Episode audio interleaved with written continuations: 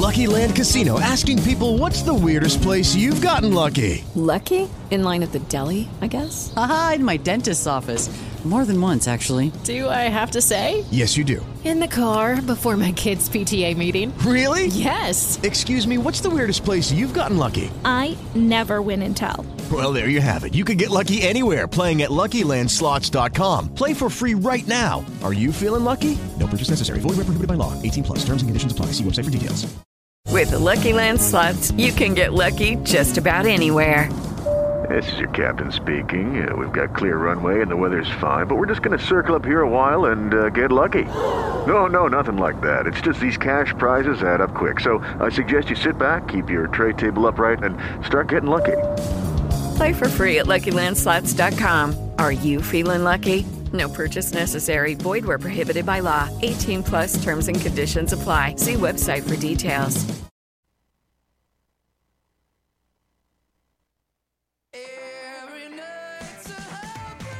Insieme da 25 anni per la stessa passione.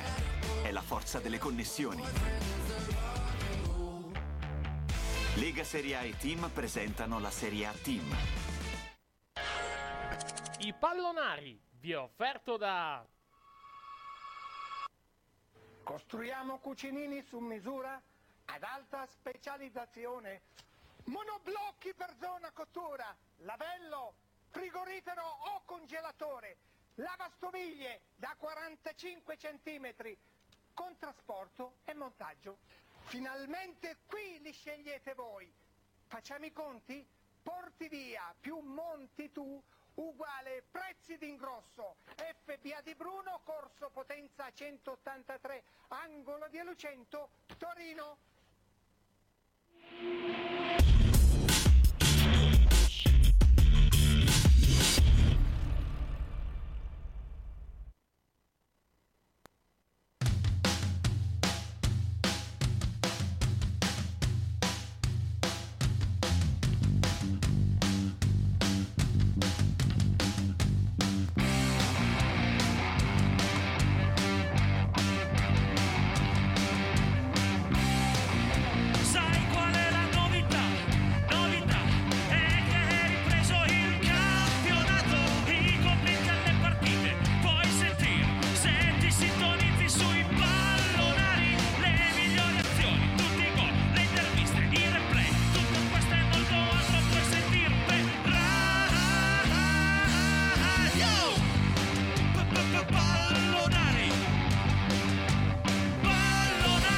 Eccoci in onda, comincia questa nuova puntata di Pallonari. Prima però di iniziare andiamo subito a Torino perché è arrivato subito Massimiliano Allegri. Stampa post partita, sono Massimiliano Allegri, come sempre chiedo di presentare voi la vostra testata e di fare solo una domanda.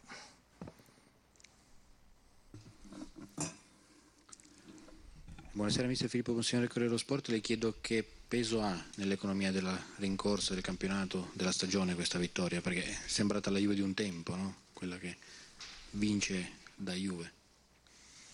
Ma eh, il peso, il peso di, un- di aver vinto uno scontro diretto che era tanto che non vincevamo. Eh, l'anno scorso l'Inter ci aveva battuto tre volte e avevamo pareggiato solamente una volta.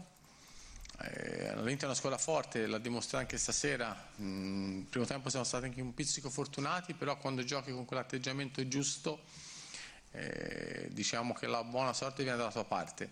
E poi il secondo tempo, una volta in vantaggio, e abbiamo trovato spazio, abbiamo giocato anche bene tecnicamente. E avevamo fatto anche il secondo gol, poi l'abbiamo fatto dopo e anche dopo il secondo gol annullato la squadra è rimasta ordinata in campo abbiamo difeso in modo ordinato bene, ma la cosa più bella è vedere comunque una squadra con entusiasmo, con voglia che si mette a disposizione l'uno dell'altro e per vincere, per, perlomeno per creare presupposti della vittoria, eh, servono queste caratteristiche. Buonasera mister Marco Venditti, signora mia Calcio News. Sette gol subiti dalla Juve, Rabiot Fagioli che sono da considerarsi punti fermi, quattro vittorie consecutive, ha battuto l'Inter come diceva prima dopo tanto tempo. Ecco, si può fare un riassunto se tutto quanto questo può essere, può coincidere con una rinascita eh, e un'appartenenza di più alla maglia di questa Juventus, perché forse prima si era scollato qualcosa, adesso invece c'è più gruppo, i famosi cerchi magici prima della partita e dopo la partita. Ecco, tutto questo eh, può essere positivo. Grazie. Tutto è positivo, soprattutto poi vincere aiuta a vincere e, e soprattutto perché comunque eh, si crea un- una squadra dove, dove ci sono dei valori. Per vincere a calcio, per raggiungere gli obiettivi bisogna avere, dei valori importanti, bisogna mettere, stasera è stato bello vedere tutti i partecipanti alla partita, chi ha giocato, chi non ha giocato, alla vittoria eh, con grande entusiasmo e con grande voglia. Mm, per raggiungere gli obiettivi bisogna mettere da parte gli obiettivi singoli e mettere sempre davanti prima la squadra, questa è la cosa più importante.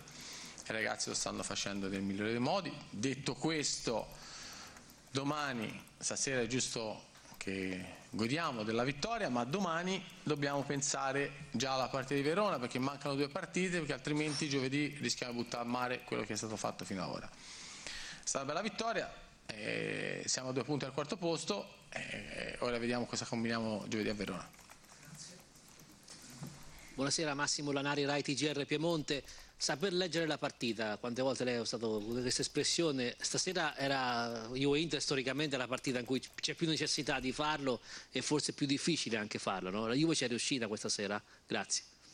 E, ehm, rispetto all'inizio eh, riusciamo a stare dentro la partita per 95 minuti con pazienza se non facciamo anche nei momenti soprattutto di difficoltà come sono stati nel primo tempo perché loro hanno tecnica, hanno forza eh, e un episodio poteva girare la partita. I ragazzi sono stati bravi a portarlo da- dalla loro parte poi dopo è stato anche piacevole vedere giocare, abbiamo avuto altre occasioni e abbiamo subito solamente, se non sbaglio, il, su Lautaro su un errore di disimpegno di, di Rabiot.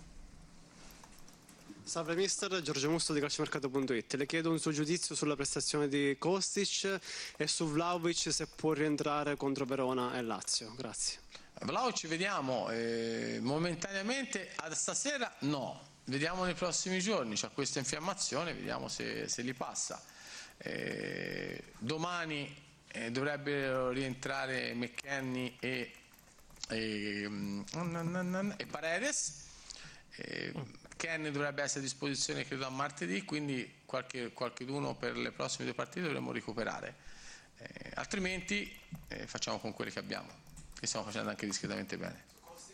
Kostic ha fatto una buona partita, ma come tutti, stasera fare un nome anche poco rispettoso verso gli altri, eh, però eh, ha fatto una bella partita, Onana gli ha fatto anche una grandissima parata sul tiro, eh, però c'è stato un buon atteggiamento e soprattutto anche la partecipazione del pubblico è stata molto importante. Antonio Paolino, Radio Bianconera. Ti chiedo però di commentare, se vuoi, la situazione del gol annullato, perché in quel momento è un episodio e gli episodi possono condizionare parecchio le partite. Tu come l'hai letta, come la intendi e, come, e se ritieni che sia stata giusta annullare quell'azione? Non, l'ho vi- non ho assolutamente visto il gol annullato, posso dire che quella è stata un'opportunità che abbiamo preso al volo perché in quel momento lì la squadra si poteva disunire, innervosire, invece siamo rimasti in campo giusti, attenti e quindi questo è un altro bel segnale.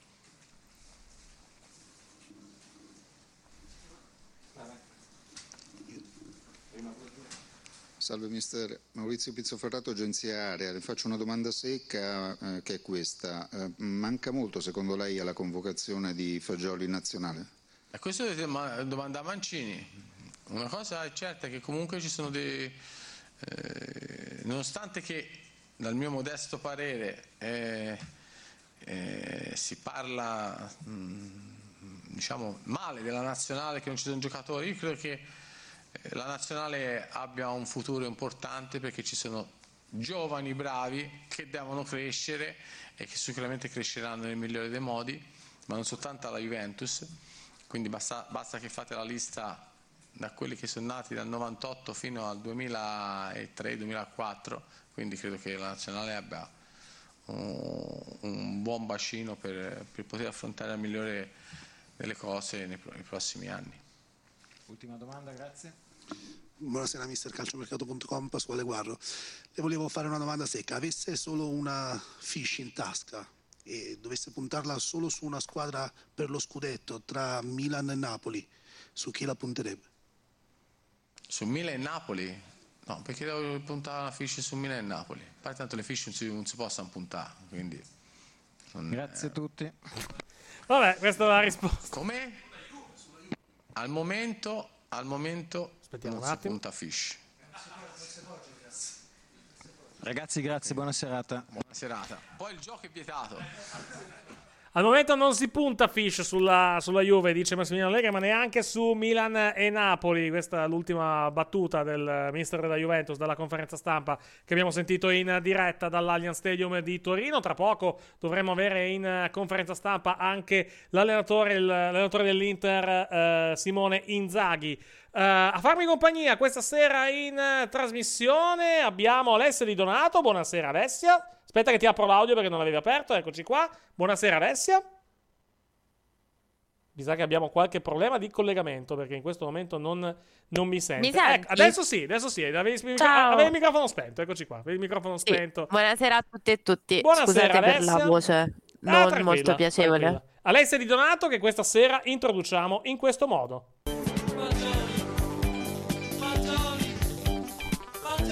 Con le note degli Schiantos. Per favore. Stasera ti introduciamo in questo, in questo modo.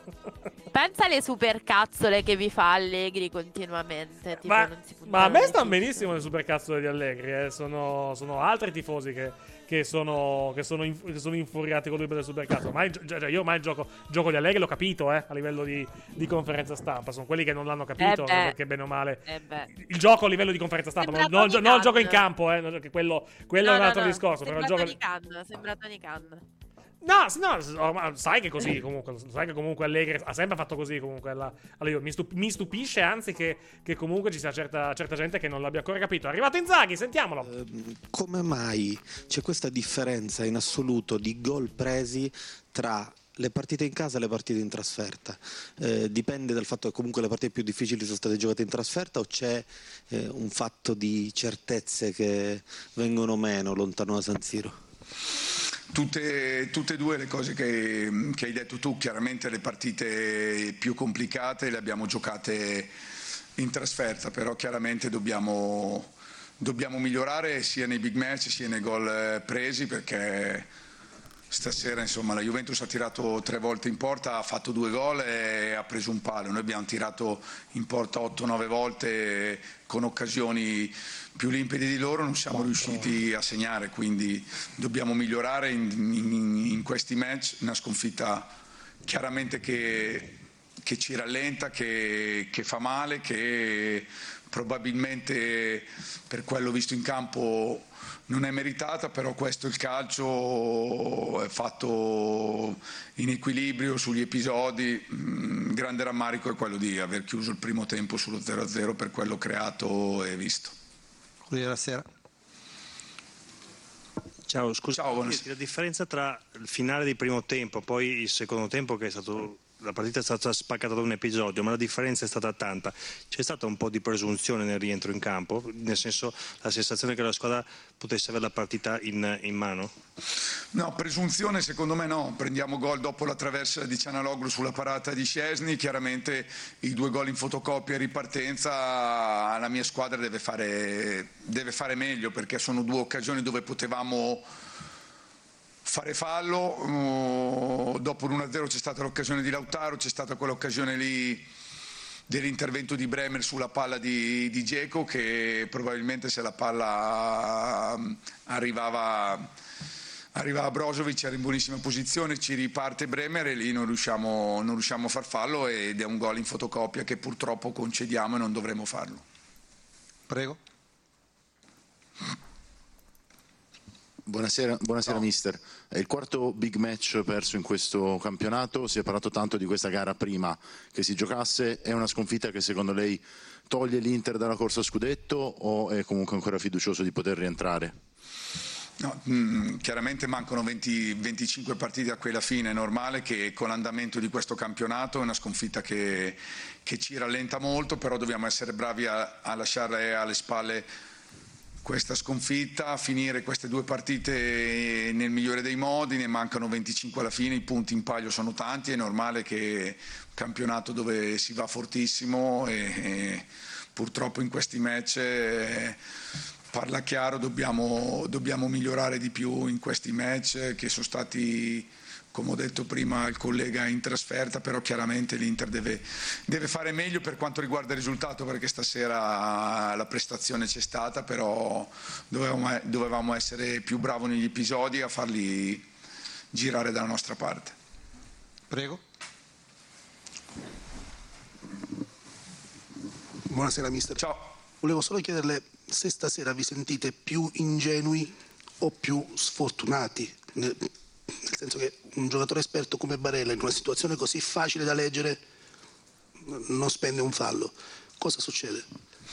Ma io penso anche nel, nel secondo gol, ingenui e sfortunato. Io nella sfortuna non credo perché secondo me devi essere bravo a indirizzare gli episodi. Abbiamo giocato partite in Champion molto più difficili di queste. Gli episodi siamo stati bravi a indirizzare da nostra parte. Stasera, a parere mio, dovevamo fare di più. Chiaramente abbiamo, abbiamo creato tanto, però l'episodio va, va portato dalla tua parte e non siamo stati bravi. Poi, come hai detto giustamente tu, nelle due occasioni del gol potevamo spendere potevamo spendere qualche fallo per, chiaramente in tutte e due le azioni perché abbiamo preso ripartenze dall'area eh, che, sono, che, sono, partite dalla, quando le preventive non riesci a fare in un determinato modo poi almeno il fallo devi farlo l'ultima qui davanti ciao Simone ciao Senti, non so se sei d'accordo, uno dei problemi grossi che poi hanno causato le sconfitte è che la squadra parte bene, perché anche a Roma con la Lazio no? uh, stavate dominando la partita, poi prende un gol, come stasera, dopo averne sbagliati tanti, e una volta passate in svantaggio cambia proprio la fisionomia, cioè non ragionate più, comincia un correre dietro gli avversari senza più una logica quasi, come se non, non accettiate il fatto di poter passare in svantaggio, quello è un limite? Sì, sì, perché c'era già, c'era già capitato in qualche, in qualche, altra partita nel momento che, che prendi gol eh, soffriamo un momento e questo non deve, non deve, accadere, dobbiamo rimanere in partita. Stasera ci siamo allungati, ci siamo sfilacciati, non abbiamo più giocato come prima nonostante il secondo gol penso che l'abbiamo preso l'83esimo, 84esimo, quindi è passato una mezz'ora dal loro primo gol, però chiaramente la squadra risente troppo dell'episodio, probabilmente era una partita sentita, la, vole, la, volevamo far nostra a tutti i costi, l'aver creato, l'aver giocato in un determinato modo, dopo una traversa prendi il gol, chiaramente ci ha penalizzato il primo gol. Grazie, buonasera. Grazie. Queste le parole di Simone Inzaghi dal, dall'Allianz Stadium di Torino. Chiedo un commento ad Alessia le parole del, dell'allenatore della sua squadra. Ma guarda, per la prima volta Inzaghi non ci ha fatto supercazzole, nel senso che credo sia stato abbastanza aderente alla realtà, soprattutto nel rispondere all'ultima domanda che mi è sembrata quella più, più puntuale. Più tecnica, anche, ris- sì, sì. Più tecnica, sì. Um, deve ancora risponderci a come mai tutti gli scontri diretti finiscono più o meno così, cioè a livello di prestazione, perché mm-hmm. non me lo ricordo. Però effettivamente è vero, cioè adesso eh, non parliamo di sfortuna, l'abbiamo detto prima. Se entrava quel gol di Dumfries, la partita probabilmente proprio per un'incapacità di reagire alla sconfitta sarebbe cambiata, cioè uh-huh. saresti andato in vantaggio e molto probabilmente anche le scelte tattiche. Detto questo, io non lo assolvo sai, molti dicevano, sì, ecco, sì. ti absolvo, io non lo absolvo per niente perché di fatto si dimostra sempre una persona incapace di leggere um, le cose in corsa, cioè quando le cose sfuggono dal suo schemino uh, preparato molto bene, perché lui le partite le prepara molto bene, però lì devi avere una capacità a stare dietro agli avvenimenti di campo e si vede che poi la squadra si, si, disunisce, si va in crisi, ecco, vanno veramente a rincorrere palloni a caso. C'è stato un problema enorme sulla fascia e sulla comunicazione tra le fasce questa, se- questa sera. Sì. E ehm, che altro? Poi avevo preso degli appunti prima per diciamo cercare di sintetizzare, ne avevo, de- ne avevo parlato prima. Sì. Abbiamo appunto eh, questo fatto di essere colti sotto cioè di sorpresa facilmente perché io sentivo in precedenza la Juve non ha portato a scuola calcio l'Inter, cioè non sì, è andata no, così. La Juve ha avuto bei guizzi eh, con individui molto validi, delle, però delle individualità, cioè lì allora vuol dire che tu non sei stato in grado di leggere che cosa succedeva, ti sei fatto sorprendere, non hai reagito e poi hai fatto degli errori madornali tutto porta, questo mi pare evidente. Sì, sì. Assolutamente sì. Tra poco vedremo gli highlights di Juventus Inter. Quando la Lega Calcio ovviamente ce li, eh, ce li fornirà e ce li fornirà dalle 23.30 in avanti, visto che è l'orario in cui, eh, in cui praticamente la Lega Calcio mette online i suoi highlights sul sito ufficiale della Lega Calcio. Prima però di andare a vedere eh, gli highlights del posticipo di questa sera, andiamo a vedere tutti i gol di questa giornata con la nostra Goal Collection che comincia dal match di venerdì sera tra Udinese e Lecce. Tutti i gol di questa giornata. Cross è arrivato alla conclusione. Colombo! E Lecce è meritatamente in vantaggio alla Dacia Arena. Colpisce Colombo 1-0.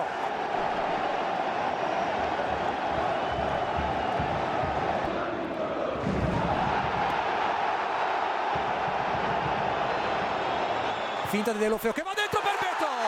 Il pareggio dell'Udinese. Torna al gol dopo un mese Beto. 1-1. Palla al centro.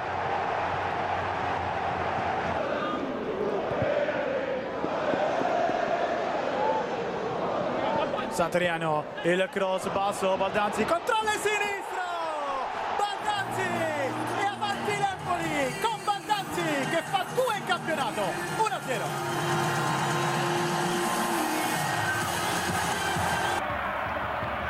Ancora Mazzocchi, preso da Quagliata, prova a prendere il fondo, c'è vicino Candreva che si butta nello spazio servito sulla corsa, Candreva crossa profondo, Carnesecchi la tocca, la palla rimane lì e viene spinta in porta da Piontek, due minuti e mezzo e la Salernitana l'ha già sbloccata.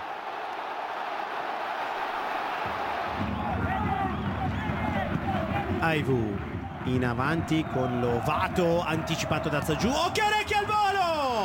Che gol di Okereke a zittire l'Arechi ed è 1 a 1.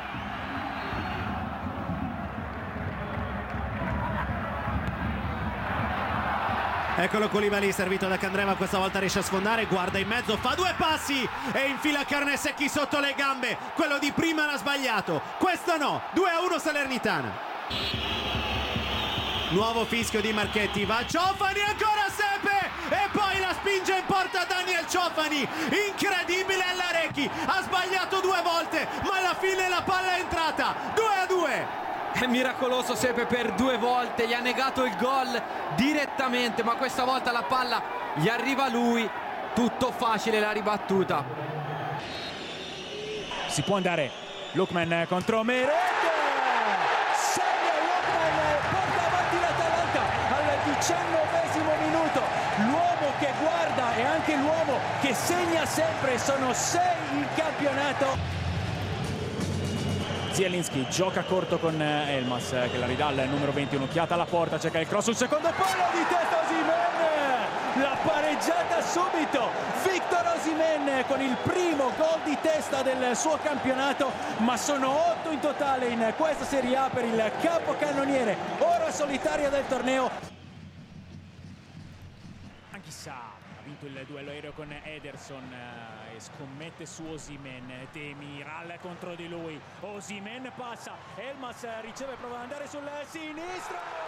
Ribalta la partita. Elmas che si gode l'urlo di tutti. Vinceva l'Atalanta 1-0 ora vince il Napoli 2-1 che azione ha fatto Osimen andando via Demiral e poi Elmas ripaga Spalletti della fiducia con il suo secondo gol in campionato passa da Bennasser, cercato Hernandez alle spalle della linea, stop e sinistro in porta di Hernandez che segna il primo gol su azione del suo campionato, è rimasta giù la bandierina, 1-0 per il Milan, ma inventa Bennasser. Rezza, vuole sui piedi Maldini, ha capito Messias, ancora Maldini, passa su Krunic, Maldini! Sotto gli occhi di Papà Paolo, fa 1-1, è il primo gol in trasferta nel campionato dello Spezia e che gol Daniel Maldini. Ora Ellerson non riesce a ripartire perché Calulu è bravo. Tonali da due volte uno sguardo dentro, cerca Giroud sul secondo!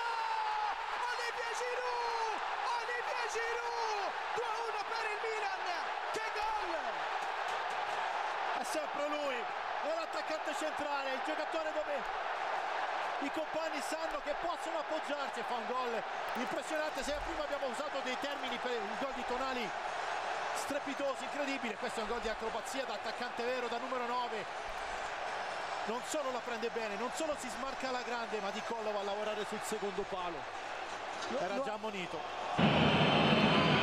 Parte Lukic, palla all'angolino e Toro avanti 1-0 al minuto 26. Vignato accompagna Lico Iannis, il movimento di Soriano, il pallone per Orsolini! Orsolini! Dopo il gol al Monza, anche quello il Torino, ha pareggiato il Bologna.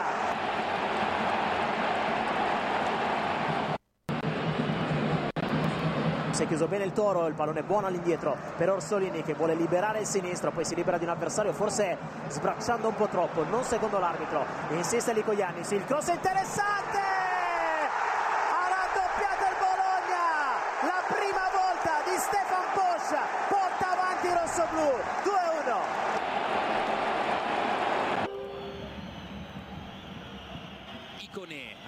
Anche Dodò, servito sulla corsa, Dodò fino in fondo, a rimorchio da Bonaventura che spunta in mezzo a tre uomini con la maglia blu cerchiata, va avanti la Fiorentina. Biraghi, stretto in mezzo a Milenkovic, giganteggia su tutti, fa 2-0 per la Fiorentina, la pennellata di Mandragora e la testata di Nicola Milenkovic per il 2-0 della Viola.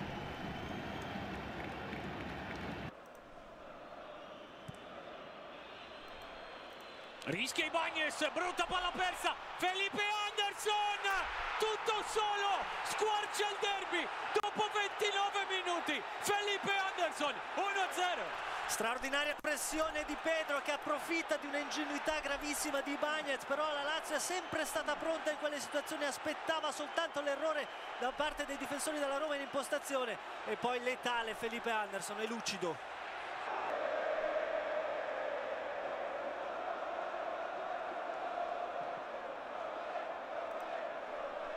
Questi dunque i gol della giornata, anche se mancano all'appello nel montaggio i gol della gara di Monza, che ha visto la vittoria del Monza sul 2-0, eh, per, per 2-0, chiedo scusa, nei confronti del Verona. Li vedremo tra qualche, eh, tra qualche istante, il tempo di recuperarli eh, dal, eh, dal computer.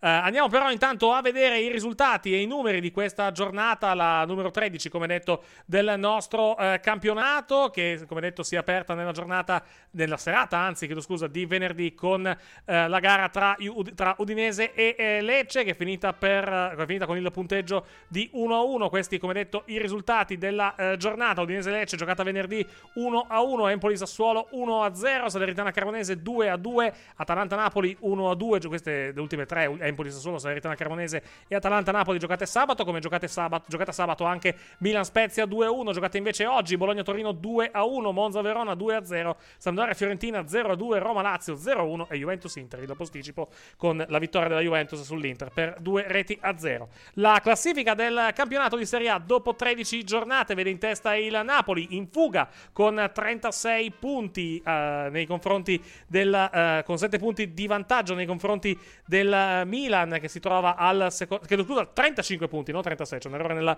nella grafica. 35 punti per il Napoli, 29 per il Milan, 27 per Lazio Atalanta, 25 per Inter e Roma, 23 per la uh, Juventus e per no, è, no, chiedo scusa, c'è un errore qui nella, nella grafica che ho io sul, uh, sul, sul computer, non tanto, uh, non tanto, quella che ho in questo momento in grafica. È sbagliato il dato, il dato del, del, Napoli che ha 35 punti e non, e non 36. 29 per il Milan, 27 per Lazio Atalanta, 25 per Juventus e Roma, 24 per l'Inter, 23 per l'Udinese, 17 Salernitana e Torino, 16 per Fiorentina e Bologna, 15 per il Sassuolo, 14 per l'Empoli, 13 per il Monza, 9 punti per Lecce Spezia, 6 punti per Cremonese Sandoria e uh, 5 punti per il Verona in uh, malinconica ultima posizione. La classifica invece dei marcatori dopo uh, 13 giornate del nostro campionato vede in testa con 8 gol Osimen del Napoli, seguito da Arnautovic a 7, Beto, Immobile, Lukman, Kvaratskhelia, Lautaro Martinez e Vlaovic a quota 6 gol.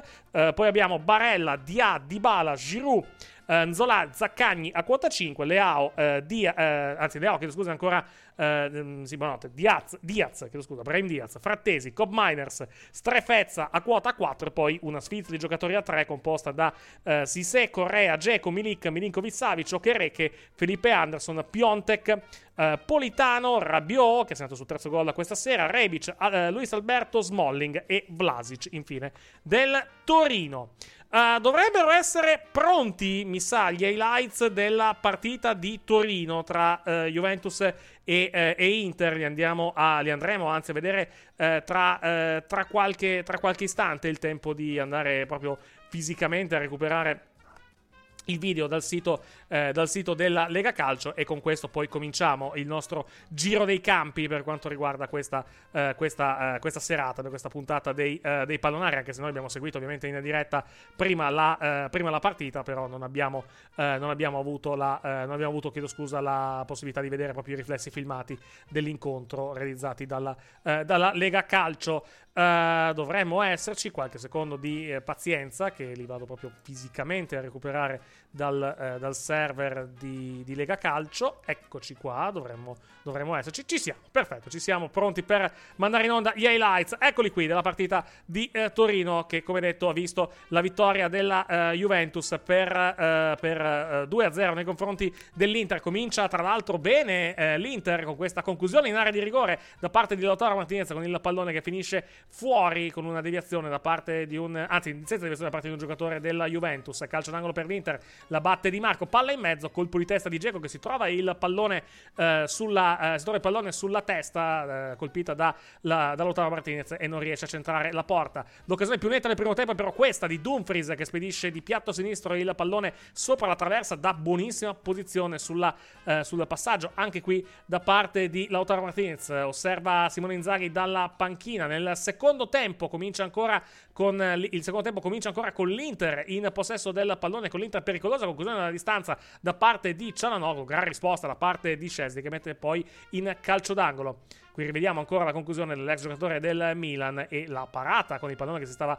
Eh, che colpisce anche tra l'altro la traversa, che scheggia anche la traversa. Ancora la palla della, uh, della formazione della, della, Inter da calcio d'angolo. Però da questo calcio d'angolo nasce l'azione che porta la Juve in vantaggio. Kostic sfugge al controllo di Barella che non riesce più a prendere l'esterno della Juve. Palla in mezzo di Kostic per Adrian Rabiot che di piatto destro spedisce il pallone alla sinistra del portiere della formazione nerazzurra. È il terzo gol in campionato per il centrocampista bianconero, il quinto stagionale, contando i due in Champions League, ed è l'assist numero 4 in campionato per, Kost- eh, per Kostic in questa stagione, dove sta decisamente emergendo come il migliore esterno del centrocampo della Juventus. Alto calcio d'angolo per la Juve, Kostic in mezzo, la girata di Danilo che batte Onana per il 2-0 della Juventus, però il gol verrà eh, tra, dopo qualche istante annullato dall'intervento del VAR perché il pallone sulla girata eh, da parte di Danilo Danilo sbatte contro la mano destra del giocatore della Juventus, quindi eh, considerato come fallo di mano in attacco, comunque tocco di mano in attacco e quindi il gol viene annullato.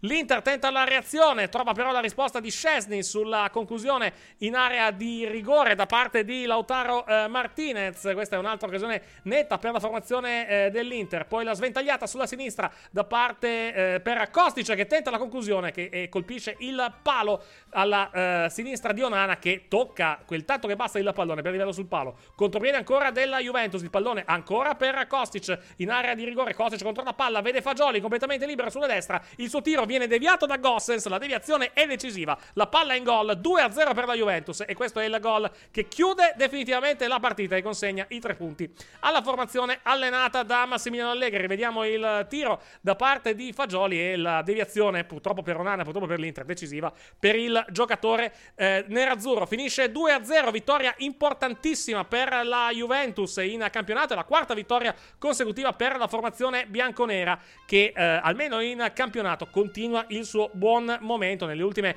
5 partite, nelle ultime 6 partite, chiedo scusa, 5 vittorie e una sconfitta per la formazione bianconera. Chiedo ancora un commento da Alessia sulla partita per chiudere definitivamente il discorso relativamente a questo Juventus Inter. Alessia.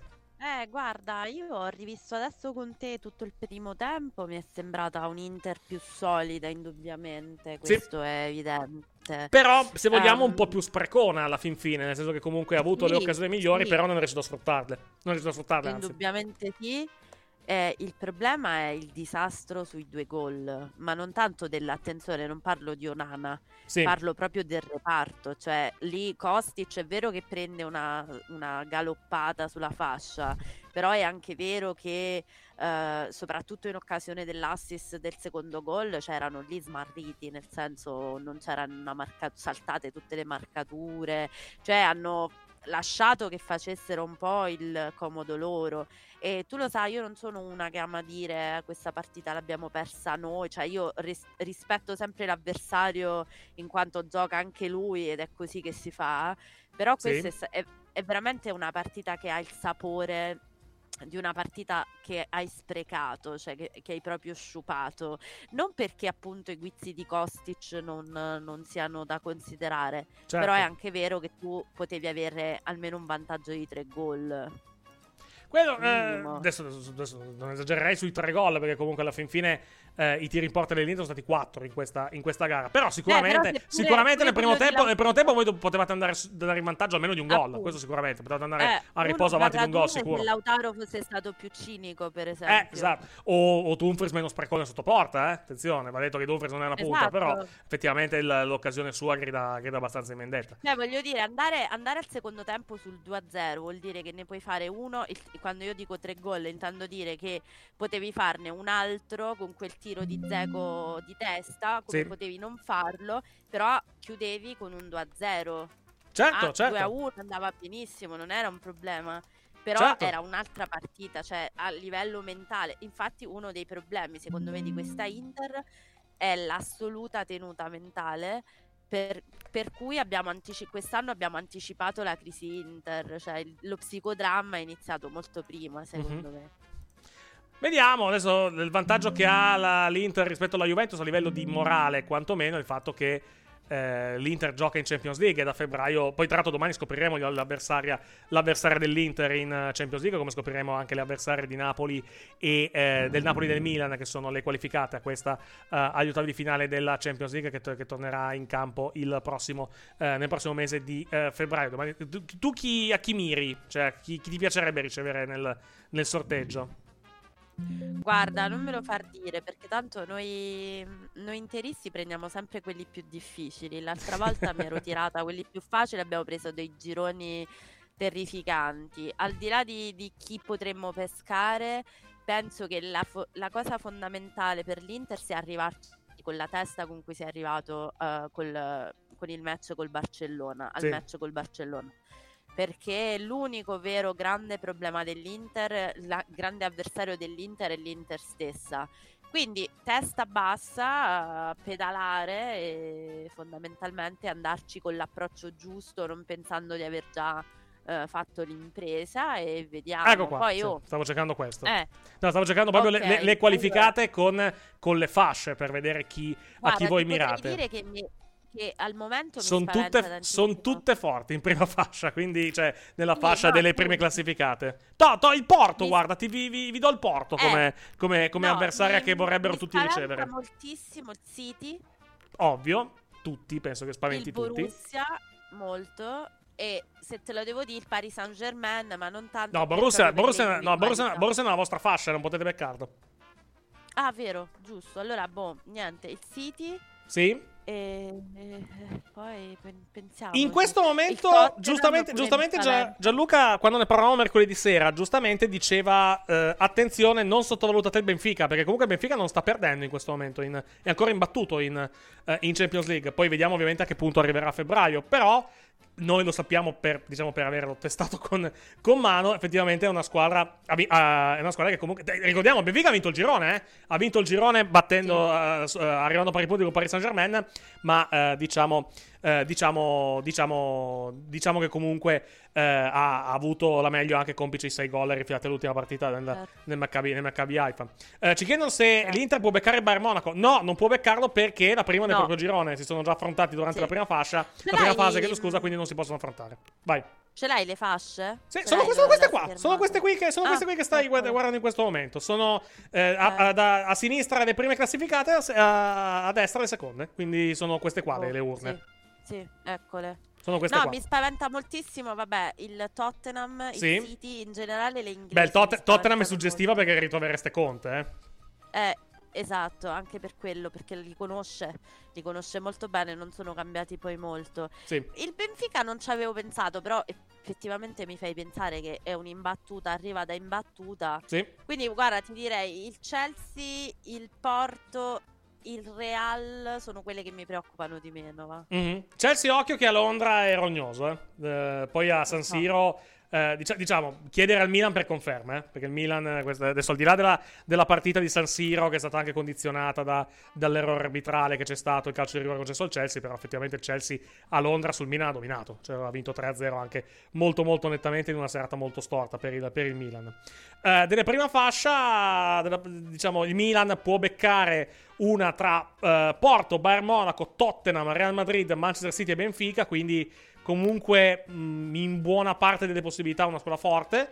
E l'In- per l'Inter vale lo stesso, l'Inter può beccare il Porto, il Tottenham, il Chelsea, il Real Madrid, il Manchester City e il Benfica. Non può beccare ovviamente il Napoli eh, perché non ci sono scontri tra squadre della stessa nazione in questi, eh, in questi ottavi di finale. Lo stesso vale per il Milan che non può beccare il Napoli e non può beccare il Chelsea perché comunque si è trovato nel suo girone. Ricordiamo come seguire in diretta i sorteggi. I sorteggi sono domani a mezzogiorno.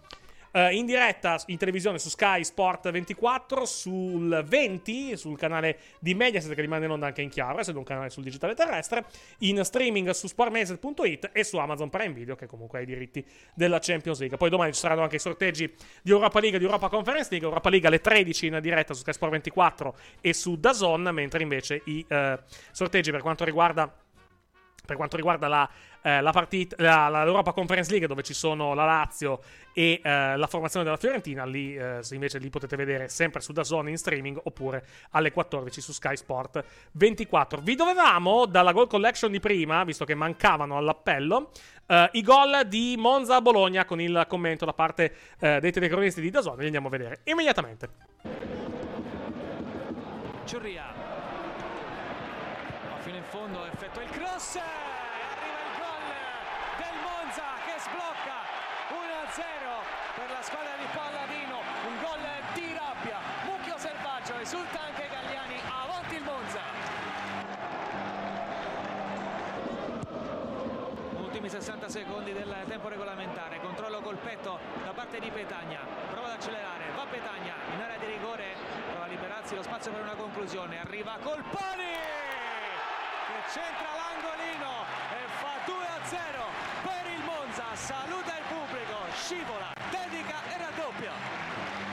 Eccoli qua i gol di Monza Verona, ve li dovevamo, non erano presenti nella, nella, nella goal collection di eh, prima. Adesso abbiamo visto tutti i gol di questa giornata calcistica, compresi anche gli highlights della partita di Torino. Allora andiamo a vedere gli highlights delle singole, delle singole partite. Abbiamo visto già quelli di Juventus Inter. Direi di andare a parlare, Alessia, della capolista. La domanda è chi fermerà questo Napoli? Perché in questo momento il Napoli sembra veramente, veramente inarrestabile. E sembra molto difficile che in questo momento eh, la formazione di, di Spalletti possa essere adeguatamente combattuta, mettiamola, mettiamola così. Eh, la lombalgia, la lombosciatalgia di, di, di- come si chiama? Del Giorgiano, non lo so pronunciare. Varaschelia, Varaschelia, Varaschelia. Ok. Varaschelia e gli psicodrammi spallettiani di, di- di febbraio, quelli Sì. probabilmente. Tu- Eh, guarda, ah, tu dici io- che è quello che potrà fermare, potrà fermare il Napoli. Il Napoli, sì, Ah, e ok. Spalletti. Spalletti Ok, stesso va bene. fermare il Napoli. Ammiro, No, ammiro il tuo eh? ottimismo, ma, ne, ma ne parliamo, ne parliamo poi, vai. No, io volevo fare un plauso al Milan, nonostante eh, non dovrei perché io non ho cugini. Sì? Però Ah, mamma chapeau. mia. Vabbè, andiamo No, avanti. chapeau. Chapeau perché allora il, il vero top player di questo Milan si chiama Stefano Pioli. Sì, però stiamo andando Mi a trovo- Napoli, però come highlights ne parliamo dopo del Milan. Ah, scusa, no, no, era per dire che secondo me il Milan se, se accelera un pochino lo riprende il Napoli, cioè se la giocheranno in due. Eh, dobbiamo, ho detto, dobbiamo, dobbiamo vedere come il Napoli riesce. Innanzitutto, dobbiamo vedere quanti punti avrà il Napoli di vantaggio domenica, domenica prossima alle 22 alle 22.45 quando, quando saranno finite le partite della, della, quindicesima, della quindicesima giornata. Uh, in secondo, secondo, luogo dobbiamo vedere poi come il Napoli ritorna dalla sosta, come tutte le squadre, eh, va detto, un discorso che vale, che vale per tutte le squadre, perché adesso di fatto il campionato dopo domenica prossima si interrompe per un mese e mezzo e vediamo in che stato rientrano i giocatori, innanzitutto dalle nazionali che verranno prestati dalle squadre al mondiale, e in secondo luogo come si riprende dopo un mese e mezzo di inattività per, per, alt- per gli altri che invece sono rimasti nelle sedie ad allenarsi per un mese e mezzo. Vai.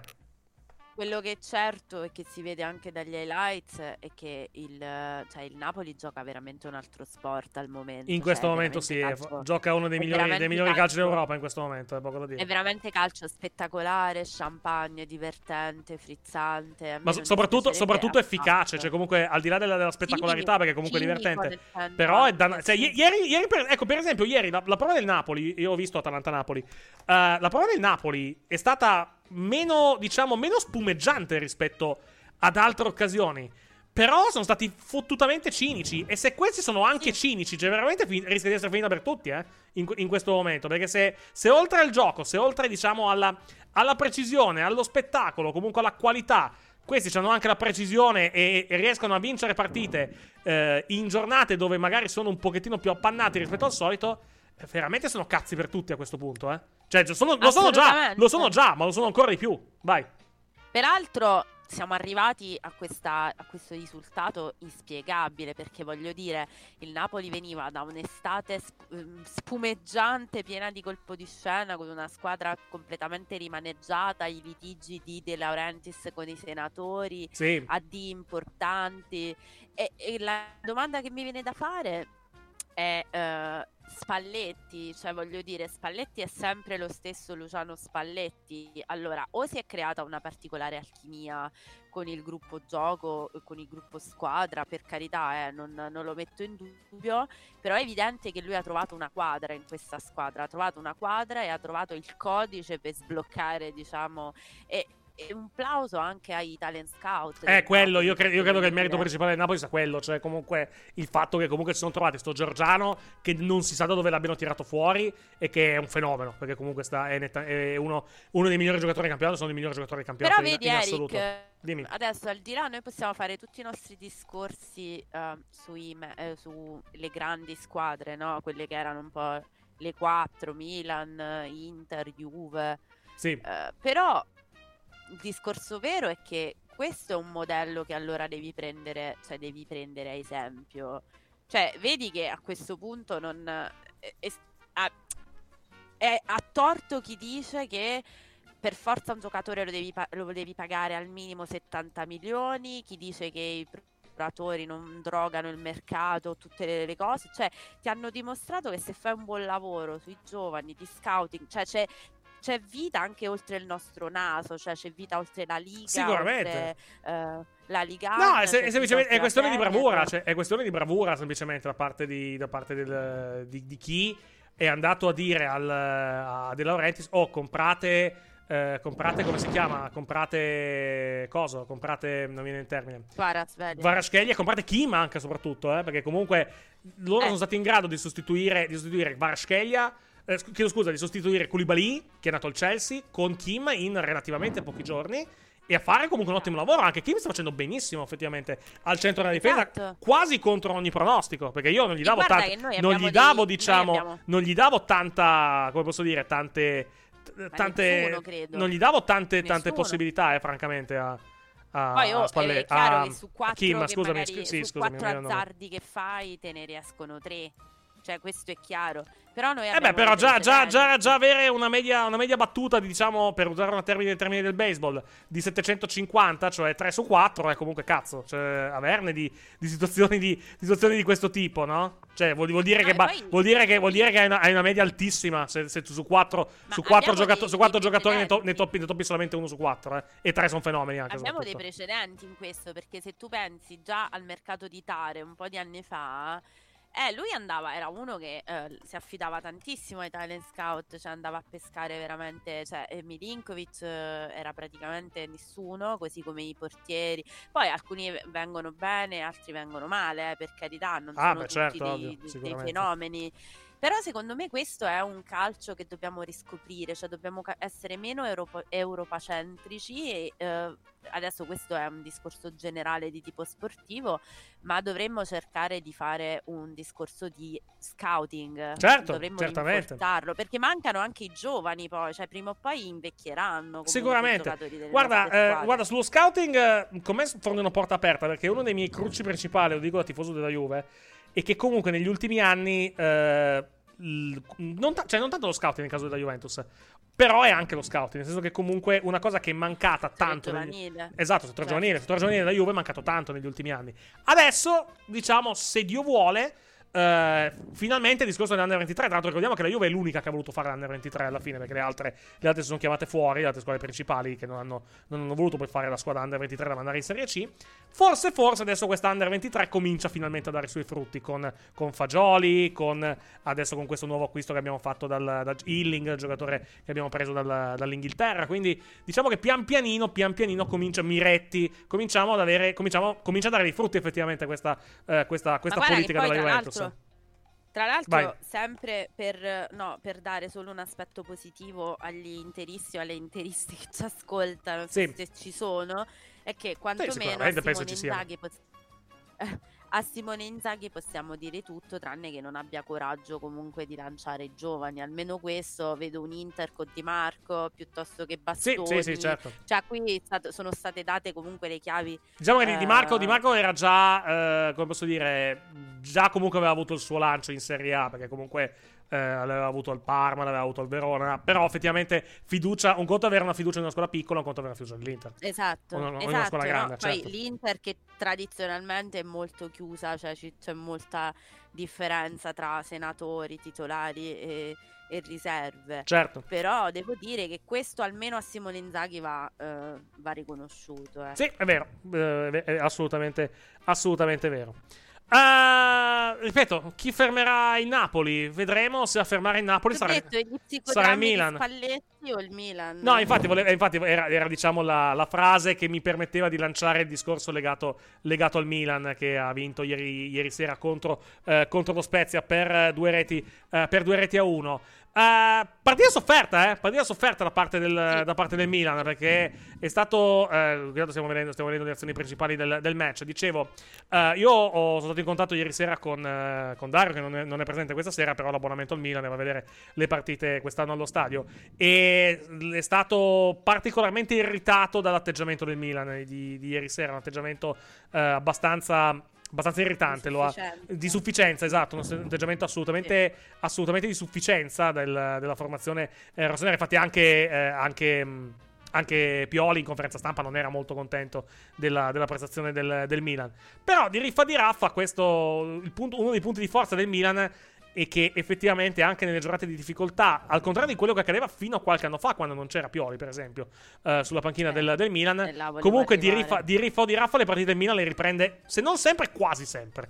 Rimane il problema, eh, secondo me, del Milan, che è un problema che per esempio domenica scorsa non è stato risolto. Che il Milan comunque di gol ne prende, ne prende anche tanti, perché comunque, cioè, tutto sommato, perché comunque la media di, di un gol a partita il Milan ce l'ha sempre, a livello di gol subiti. Domenica è andato sotto per Però 1-0, ne è fa. andato, è andato sotto, sì ne fa, però ne prende anche. Vedi, eh, il, il mio problema è, è questo, cioè il mio discorso che tra l'altro è qualche settimana che faccio. È vero che il Milan fa tanti gol, però ne prende anche tanti. E quando non riesce a riprendere la partita, questa cosa è un problema. Vedi domenica a Torino. Domenica a Torino il Milan ha preso due gol. Non è stato riuscito e e non è riuscito poi a tornare in partita perché eh, ha beccato la classica serata iperstorta degli attaccanti. Perché la domenica scorsa il Milan in attacco è stato un mezzo disastro a livello, a livello attacco. Ieri sera eh, non ci fosse stata quella genialata da parte di, da parte di Giroud e buon per il Milan che c'è stata. Parte- allontana giusto il microfono che stai snasando un attimo, stai respirando in modo abbastanza rumoroso sul microfono. Grazie mille. Dicevo, eh, ieri hanno trovato No, all'89esimo. mi c'era vero, che è stata, vero che è stata anche sfortunata perché comunque ha preso una traversa, ne ha prese due anzi il, il Milan di, di traverse. Però comunque si è trovato 1-1 all'89esimo, quindi comunque c'è da stare attenti, cioè bisogna secondo me chiudere un attimo chiudere un attimo i buchi in difesa perché comunque effettivamente il- l'attacco, del, l'attacco del Milan eh, che scusa l'attacco del Milan la difesa del Milan effettivamente concede un po' troppo a livello, a livello diciamo di gol, eh, di gol subiti. Tutto qua. Eh, chiaro che No, non, è non è, non è una cosa che puoi fare domani. Questa è la genialata intanto di Giroud che fa un gol fantastico ieri sera. Ricordato, ricordato molto il gol che fece, che fece Francesco Totti nel derby con, eh, con la Lazio diversi, diversi anni fa. Giroud che tra l'altro poi farà, farà in- anche in occasione del gol farà una minchiata perché era ammonito, si toglie la maglia e viene espulso e salterà la partita di Cremona. Vai, scusami. Una cavolata questa delle mani. Errore, un errore grave. Cioè, secondo, cioè, secondo me non se ne è reso conto di- della, della situazione. Però. Per effe- effe- esultare. sì, esatto. Era, era comunque contento per il gol. Non, ci- non ci ha pensato, secondo me. Non, non si è, diciamo, gli è- si è dimenticato per qualche fatale istante che lui era ammonito. E quindi, e quindi diciamo, è stato, è stato giustamente poi alla fine espulso dal direttore di gara. Perché il regolamento, il regolamento parla chiaro, non puoi toglierti la maglia. Eh, comunque dicevo. No, che dire del vai, Milan? vai, vai, Vai, parla, che parla- dire- parla pure, parla pure del Milan. Dilla tua. No, vai. la fascia difensiva del Milan è sempre un problema, cioè la- la- il settore di difesa del Milan. Sì. Però c'è anche da dire che, come dici tu, il Milan ha dalla sua qualcosa che almeno per adesso gli permette di sopperire, anzi da un po' veramente, da due annetti che gli permette di sopperire a questa cosa che è una mentalità da squadra allucinante, cioè Sì. il Milan è compatto, è, è affamato, è carico eh, e secondo me, lo dicevo prima, lo stavo dicendo prima, lo ripeto, il vero top player, oltre a Giroud che è un grande colpo per quello che, che, insomma che dura a livello atletico, attenzione, cioè per il fisico dico, Sì. però ehm, il vero top player del Milan si chiama Stefano Pioli. Cioè, Stefano Assolutamente, Pioli, assolutamente a sì. me mh, eh, lui si merita tutti i premi che sta vincendo e soprattutto io adoro l'approccio che ha. Io l'ho sempre stimato anche all'Inter, eh, io non sono mai stata una detrattrice di Stefano Pioli. Però mi- mi- di- da quando è al Milan, in cui sembrano tutte e due, sia la squadra che lui, aver trovato, sai, è quell'alchimia che si crea, è un po' come Spalletti al Napoli, no? Si crea quelle- quell'alchimia che ti funziona. Però Pioli è fantastico perché non è mai assolutorio con i suoi ragazzi, cioè non, ehm, e vedi come ha detto, lo dicevi tu, Pioli non è stato contento perché addirittura va in conferenza stampa e gli dice dovevamo chiudere prima. Mhm. Cioè, un po' quella fame da grande. Io- Certo. a me ricorda Mourinho quando tu magari ai tempi della- appunto dell'Inter del triplete, tu lo sentivi c'era sempre qualcosa che a lui mancava, che è un po' quella mentalità che ti stimola un po' da grande, quando poi ci, ci aggiungi una capacità di empatizzare con i giocatori, di creare gruppo, di dare motivazione, hai fatto la frittata nel senso giusto. ecco. Mhm. Assolutamente, assolutamente sì. Hai nominato José Mourinho. Mm, involontariamente mi, mi piace questa, questa cosa. Mi hai dato un assist involontario che apprezzo. Perché andiamo a vedere, parlando di, di José, di José Mourinho. involontario in realtà.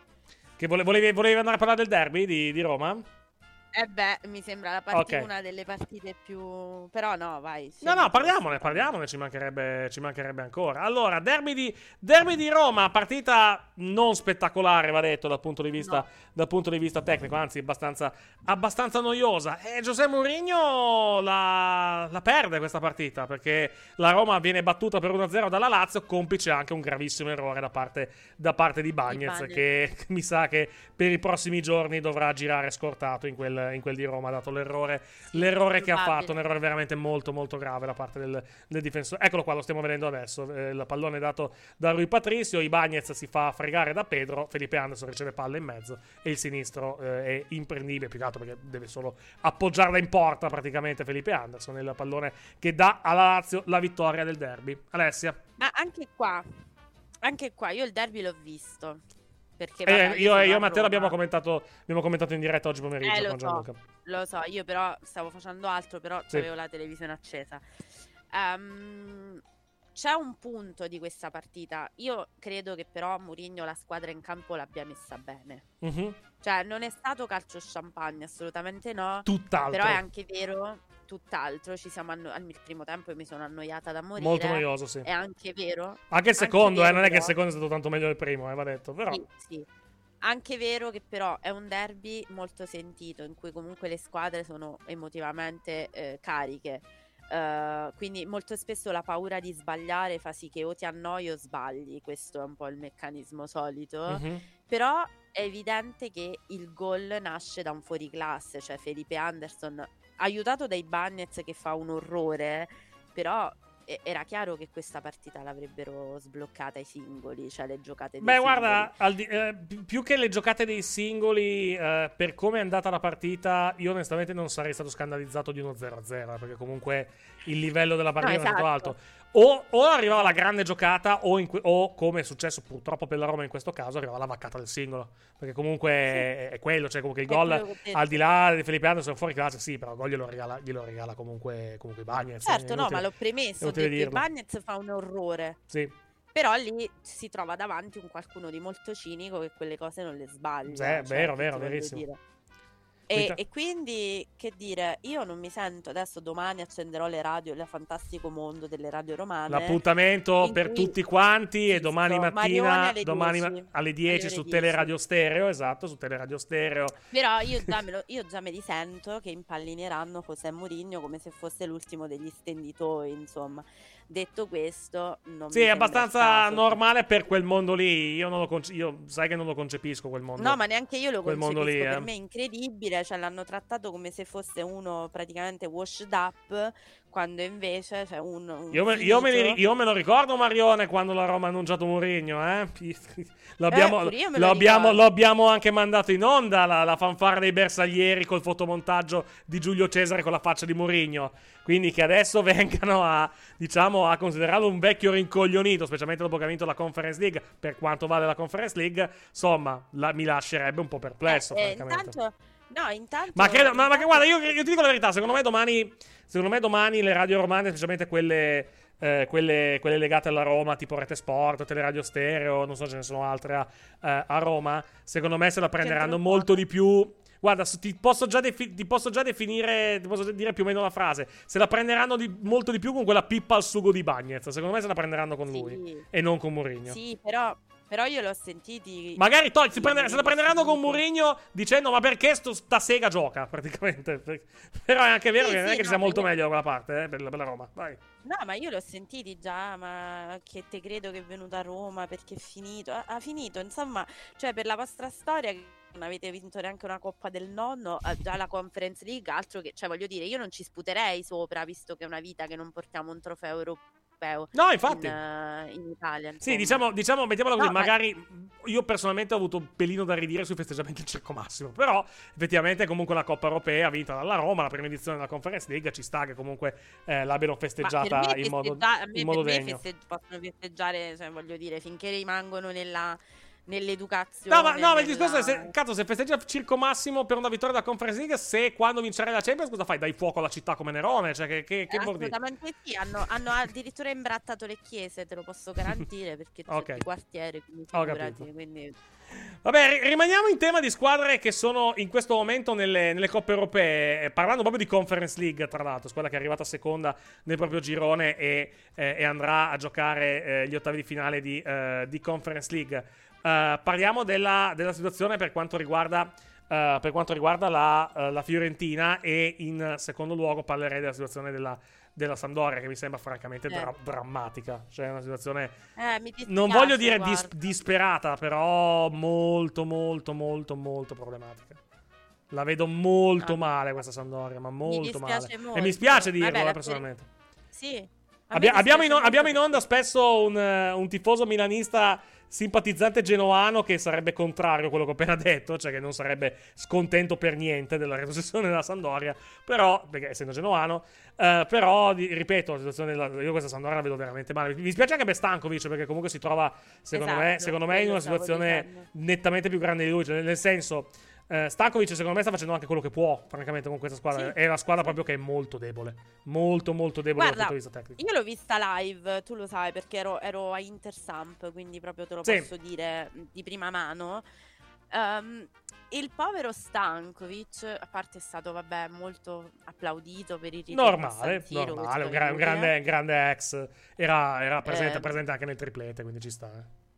Però devo dire che non è- in realtà non ha messo una squadra male in campo, cioè lì non, non era un problema di allenatore, la squadra era anche reattiva, cioè io ah, li abbiamo, li abbiamo, li abbiamo battuti però era poca cosa a livello di, di- di individualità. Qualcosina hanno fatto, quindi significa che lui comunque a livello di squadra gli dà delle indicazioni, però male male, cioè mi dispiace tanto, effettivamente dovrebbero un po' puntellare la squadra. Ecco, questo è un episodio. Scusami, ti interrompo. Abbiamo visto l'episodio dubbio. Vediamo se riusciamo a tornare indietro con le immagini. Perché c'è stato un po' di discussione relativamente a questo episodio. Fermiamo un attimo le immagini. Vedete qui che il portiere della, eh, il portiere della Sandoria, credo, prende il, eh, prende il pallone al di fuori, in quello che sembra al di fuori dell'area di rigore, perché se guardate i piedi sono effettivamente un metro oltre l'area di rigore. In realtà sono andati a vedere con il VAR, con la stessa tecnologia che viene usata per i fuorigioco, cioè il crosshair, e la palla ha comunque un pezzettino di contatto con la, con la linea dell'area di rigore. Quindi, siccome la linea dell'area di rigore è considerata dentro, è considerata comunque parte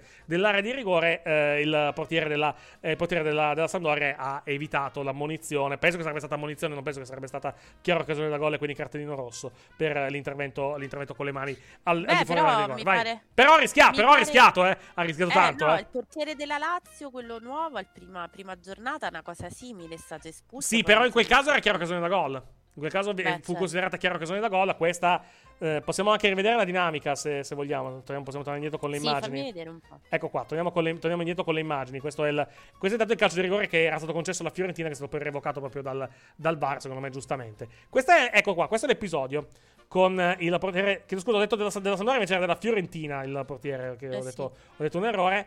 Non, è- non penso sia chiara occasione da gol, perché comunque è nettamente in vantaggio, ovvero che cioè, Boh, non, non, non lo toglie so, eh. Non non so se toglie, non è secondo me, non toglie, secondo me, il- la possibilità di, segna- di, di- di- Non avrebbe comunque tolto la possibilità di fare gol, secondo me, al giocatore della, della, della Sampdoria. Eh, che credo fosse Caputo, tra l'altro. Com- comunque, eh, alla fine, fortunatamente per lui, il, il tocco di mano è all'interno dell'area di rigore, il, bloc- il blocco del pallone è all'interno dell'area di rigore, quindi ha evitato qualsiasi provvedimento disciplinare. Poi, comunque, la Fiorentina andrà a fare il gol del, eh, il gol del 2. Eh, no, era, era della Sampa, perché poi fa- fanno gol in quell'area di rigore, quindi, quindi è portiere della Sampdoria quello che, eh, quello che fa il, il suo intervento. Credo, non vorrei dire una, non vorrei dire una fesseria. Comunque, fatto sta che poi la Sampdoria prenderà, prenderà il gol del, eh, del, del 2-0 e eh, la partita praticamente finirà qui in quel di Marassi. Ripeto, Sampdoria che vedo veramente, veramente male. Vedo veramente male. Eh, possono cambiare tutti gli allenatori del mondo, ma è una squadra che ha grosse lacune dal punto di vista tecnico. ehm, e la vedo caputo da solo, non basta. La vedo veramente molto, molto in difficoltà. Tanto, tanto in difficoltà e la vedo, eh, la vedo veramente male. O si interviene a gennaio sul mercato, o eh, diciamo che questa squadra rischia di, di fare una lenta e lunga agonia verso, verso l'inevitabile. Spero che per loro che non avvenga, però in questo momento non vedo neanche molto. Non vedo neanche molte soluzioni, purtroppo. Vai. Ahimè, no, no, hai ragione. Beh, la Fiorentina invece poi dalla crisi... No, era, era- comunque confermo che era portiere della Fiorentina. Chiedo scusa, perché perché ho visto le, le maglie. Le maglie erano diverse. Sì, mi, mi sono confuso io. Vai, vai avanti, scusami. No, dico, la Fiorentina dall'inizio del campionato ad adesso mi pare che abbia macinato di miglioramenti, quindi per fortuna Fiorentina eh, sì, Fiorentina sì, assolutamente. Sampdoria mica tanto. è andata, è andata nettamente migliorando. Ripeto, non c'era storia in questa Problema, partita. sai cosa? Il problema della Fiorentina, problema della Fiorentina è l'attacco, perché comunque l'attacco è ancora molto, molto, molto sterile, era portato a, era portato quantomeno a quello che potrebbe essere, o meno a quello che ci, ci- ci prefi- ci si prefiggeva all'inizio della stagione, quantomeno. Perché è vero che han- hanno Jokic, che comunque non è, non è veramente mai entrato in, in giro, sta cominciando a entrare in questo, eh, in questo, in questo momento. È un attacco che, crea vera- che, che ottiene veramente poco, che crea poco e che ottiene anche poco, tra l'altro. L'attacco Sì, della, l'attacco sì. della Fiorentina. Abbiamo parlato nelle scorse settimane qui in questa, in questa Però serie. è anche vero che il valore in campo era proprio diverso. In che senso il valore Dico, in campo nella partita con la Samp era proprio diverso il valore in campo. Del- sì, del- del- della Fiorentina, beh, sicuro. Della Fiorentina, Sì, sicuramente, certo, sicuramente.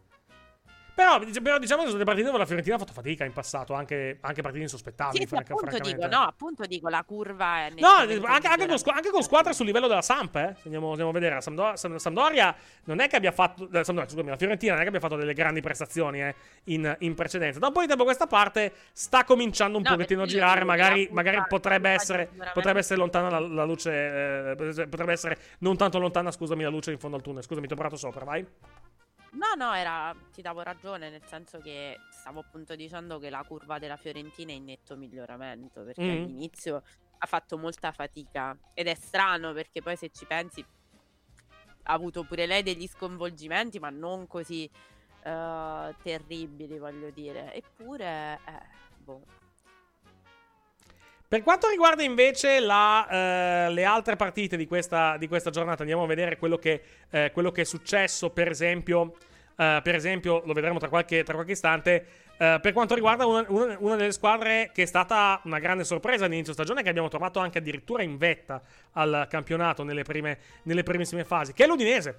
L'Udinese che Udinese. sembra aver eh, un pochettino arrestato la propria, la propria marcia, se vogliamo, verso le zone, verso diciamo, sembra, sembra aver cambiato, cambiato decisamente, decisamente passo di marcia. Più che altro, forse, forse questo più veramente il livello dell'Udinese alla fine, non quello esagerato di inizio, eh, stagione, quando addirittura l'Udinese se- ce la siamo trovata nelle prime due posizioni della classifica. Vai.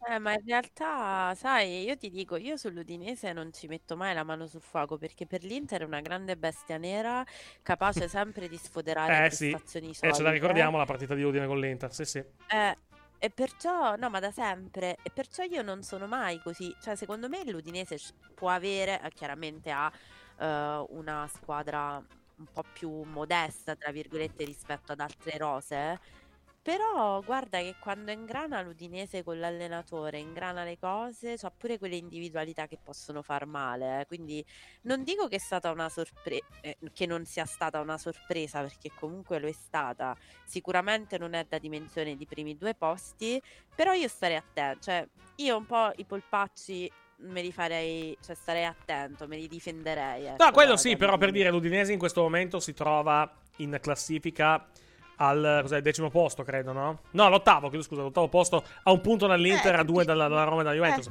Diciamo che sta ritornando un po' più alla, alla- alla posizione che le compete, probabilmente, perché Eh, comunque quello- effettivamente... eh, però non lo so, perché allora dovremmo dire che compete pure all'Inter e alla Juventus, non lo sappiamo, capisci? No, no, sicuramente, Adesso. però ti dico, sulla carta io l'Udinese non la caritavo il secondo posto di questo campionato, la caritavo più verso metà classifica da- No, alla fin no, fine. diciamo che ha ottenuto all'inizio, non voglio dire più di quanto meritasse perché è sbagliato, perché comunque ha fatto molto bene le prime giornate, ha giocato anche molto molto bene. Diciamo che adesso c'è un pochettino magari di, di panne, mettiamola così, cioè comunque stiamo tornando, eh, complice un momento magari non felicissimo a livello di risultati, stiamo più tornando a quella che è una posizione, se vogliamo, un po' più realistica per quello che, per quello che è l'Udinese. Ah, senza nulla togliere all'inizio del campionato, che è stato comunque notevolissimo. Chiedere all'Inter per conferme eh, per, il, Ecco. per il 3-1. No, esatto. infatti perciò dico, e perciò dico, guardiamoci i polpacci, perché non è... Eh, bisogna vedere cosa, cosa accadrà nelle prossime domeniche per, il per l'Udinese. udinese è, è dietro, è dietro l'angolo, eh. Vedremo che accadrà nelle prossime giornate, a cominciare poi dal turno infrasettimanale, di cui vi elencheremo, eh, vi elencheremo il- le partite tra qualche, eh, tra qualche istante. Il- L'Udinese possiamo dirvi che andrà a- a- alla Spezia ad affrontare appunto la formazione, eh, la formazione altrettanto bianconera, scontro tra due, due squadre che hanno quei colori, eh, quei colori sociali sulla, eh, sulla maglia. Ah, mentre invece il Lecce... Il- brutti. ma smettila, finisci, giusto per giù perché hai perso 2-0 questa sera con una squadra di, di muti- Beh, di mutilati di guerra. Eh? Me la potevi concedere questa, non ho tirato fuori plusvalenze, libri contabili e, e arresti. Lasciamo. Stai rosicando perché hai perso con un- eh, stasera hai perso con una squadra di mutilati di guerra. Ti capisco, eh. Ti capisco perfettamente. Però, No, ma insomma. avrei rosicato anche se foste state fortissimi, guarda. Eh, lo so, però, però il fatto che hai perso con Fagioli, Miretti Eh, Fagioli mi e. ha urtato, devo dire. Eh, sì. sì. Vabbè, eh, vediamo il prossimo turno del, del campionato di Serie A, visto che ce l'abbiamo qui in, eh, in grafica, pronto da, eh, da mandare in onda. Eh, prossimo turno di campionato che eh, si gioca, come detto, eh, in, tra martedì e giovedì. Eh, con le seguenti partite che adesso vi, eh, vi faremo vedere in, eh, in diretta. Eccoci, eccoci qua. Adesso mettiamo la grafica, così almeno, così almeno potete vedere le partite in programma in, questa, eh, in questo turno infrasettimanale. Si parte martedì alle ore 18.30 con Napoli-Empoli e Spezia-Udinese alle 20.45, poi Cremonese-Milan. Eh, eh, mercoledì alle 18.30 Lecce-Atalanta, Sassuolo-Roma alle 20.45 Fiorentina-Salernitana, Inter-Bologna e Torino-Sandoria giovedì alle 18.30 Verona-Juventus alle 20.45 Lazio-Monza. Le partite che andranno in onda su Sky in coesclusiva con, eh, eh, con Dazon sono le ultime tre, ovvero Torino-Sampdoria mercoledì alle 20.45, Verona-Juventus giovedì alle 18.30 e eh, Lazio-Monza giovedì alle ore 20.45. Ovviamente Dazon le manda in onda tutte e 10, come ormai, eh, come ormai eh, tradizione, eh, di cui 7, quelle che hanno in esclusiva, le manderanno in onda su, verranno mandate in onda sui canali Zona Dazon via satellite su Sky per chi ha la possibilità di abbonarsi e di riceverli. Uh, torniamo alle partite di questa giornata calcistica. Ci mancano all'appello diverse partite, non tantissime, però un pochettino ci mancano. Uh, ci manca la vittoria del. Uh, anzi, andiamo indietro. Andiamo un attimo, andiamo un attimo indietro con. Uh, con uh, le partite di questa, di questa, giornata andiamo a vedere quello che è successo uh, negli anticipi di ieri pomeriggio che, che non abbiamo ancora, non abbiamo ancora guardato a livello di highlights e andiamo a vedere quello che è accaduto in quel di Empoli, la vittoria per 1-0 dell'Empoli sul, sul Sassuolo. scontro tra, diciamo, anche qui squadre di metà classifica, quelle, quella tra la squadra toscana e la squadra, e la squadra emiliana. Ieri ha avuto ragione, eh, ha avuto ragione l'Empoli. La domanda che ti faccio è. Uh, guardando anche la classifica in questo momento di Empoli e Sassuolo, perché l'Empoli si trova in questo momento a uh, 14 punti in classifica, Sassuolo a 15 e il discorso che, eh, la domanda che ti volevo, che potevo, eh, che, di cui abbiamo parlato, se vogliamo, prima relativamente allo status, eh, alla situazione del, del Lecce. È, è, corretta la situazione in classifica delle due squadre? Cioè, eh, loro corrispondono, corrispondono a, questa, a, questa, posizione, secondo te, in classifica? Sì, se, secondo me sì. Cioè, questo è il loro, val- è questo il loro valore, il loro valore assoluto, esatto. Ma allora, l'Empoli no, mi sembra anche rispetto ad altri anni, mi sembra che sia anche andato migliorando, quindi evidentemente ha fatto di, ha puntellato la squadra. Il Sassuolo forse anche qualcosina in più, però non credo alla fiammata Sassuolo, cioè secondo me stanno nel posto giusto della classifica. Forse qualcosina in più possono farlo proprio per stare stracerti e strasicuri, diciamo, però no, non, non la trovo una cosa ingiusta, diciamo. Mm-hmm. Diciamo che un po' possiamo definire uh, il, il, Sassuolo un po', diciamo, alla fine del ciclo che comunque ha caratterizzato la squadra. O vedi, o vedi magari questa squadra fare anche meglio nei prossimi, nei prossimi tempi, nei prossimi anni. Cioè, mh, come, no, dove, dove, vedi andare il Sassuolo? Cioè, comunque ormai la situazione è squadra che, squadra che si salva comoda e che fa da bacino poi comunque per, per eh, le grandi a livello, però, di, a livello, di, mercato. Però è un po' di anni che lo fa e, e mi sembra evidente. Eh, lo so, però negli ultimi, negli ultimi, anni, diciamo, io così in basso il Sassuolo non lo ricordo in, in questo momento. Perché... No, l'ho detto prima, non so se hai, se hai ascoltato. No, ti ho sentito, però evidentemente mi è sfuggito, mi è sfuggito eh. questa parte, scusami. No, dico, forse il Sassuolo appartiene a una, una parte di classifica un po' più alta, però mi sembra evidente che le stia comoda la, la funzione di grande creatrice di giovani per da poi uh, smistare nel, nel, resto del campionato. Sopra, soprattutto, per le, soprattutto per le casse anche, ovviamente, certo. Eh sì, eh sì. Ora, potremmo discutere mille anni su se il, se il Sassuolo dovrebbe stare da un'altra parte però la verità è che può deciderlo, cioè dipende veramente dai piani societari. Cioè se decidono di aprire un ciclo, no, sinceramente non vedo un exploit dietro l'angolo per il Sassuolo. Mm-hmm. Però lo possono decidere secondo me solo loro se cambiare. Sì, per quanto, per quanto, comunque questa squadra, ricordiamo, sia in, eh, in mano alla Mapei, quindi comunque soldi ce ne sono sicuramente da investire. Non credo che comunque anche con un grande investimento da parte di Mapei eh, la squadra possa, possa comunque andare a, a, competere con le grandi. Quindi, eh, quindi, diciamo che c'è anche un fattore di, di, intelligenza, cioè di capire effettivamente dove fermarti, dove, dove, comunque poter portare questa squadra. Cioè, nel senso, io mh, ti chiedo più che altro, perché non, non sono convinto di questa, di questa cosa. Secondo te il Sassuolo può ambire, non quest'anno ovviamente per ovvi, per ovvi, motivi, ma può ambire a un discorso relativamente all'Europa? Nei, in un, diciamo, in un medio, breve medio termine, mettiamola così. Vai. Ah, breve medio termine, boh, forse se si impegna la conference può arrivare. Se vorrebbe dire, vorrebbe dire arrivare a settimi, eh? Vorrebbe dire arrivare a settimi in campionato. Nel medio periodo, nel breve no, nel breve no, nel medio periodo, se, ripeto, se decidi di dare un'accelerata, di fare degli investimenti diversi, di dare valore eh, nei termini di singoli a quella squadra, perché no? Cioè, nel senso, voglio dire, non, non penso in Champions, non penso in Europa League, però possibile, perché no? Ci sono delle possibilità. Zona, passiamo alla zona salvezza. Abbiamo parlato prima della, della Sandoria, che comunque è messa, è messa, secondo me, abbastanza male dal punto di vista, dal punto di vista puramente tecnico e eh, che vedo maluccio a livello di, di ottica, Oh. di ottica di futuro, eh, questo sì, a breve e anche, e anche medio termine. Però abbiamo comunque eh, una, un'altra squadra che si trova più o meno in una situazione simile. Però ovviamente il blasone e le aspettative sono sicuramente molto molto diverse. Stiamo parlando della Cremonese, perché la Cremonese si trova in fondo in questo momento Ah, alla, alla certo, graduatoria sì. e si trova, eh, mi ha detto che la Cremonese ieri ha ottenuto un punto molto molto importante in quel di Salerno. Salerno, Salernitana, assolutamente una delle sorprese del campionato.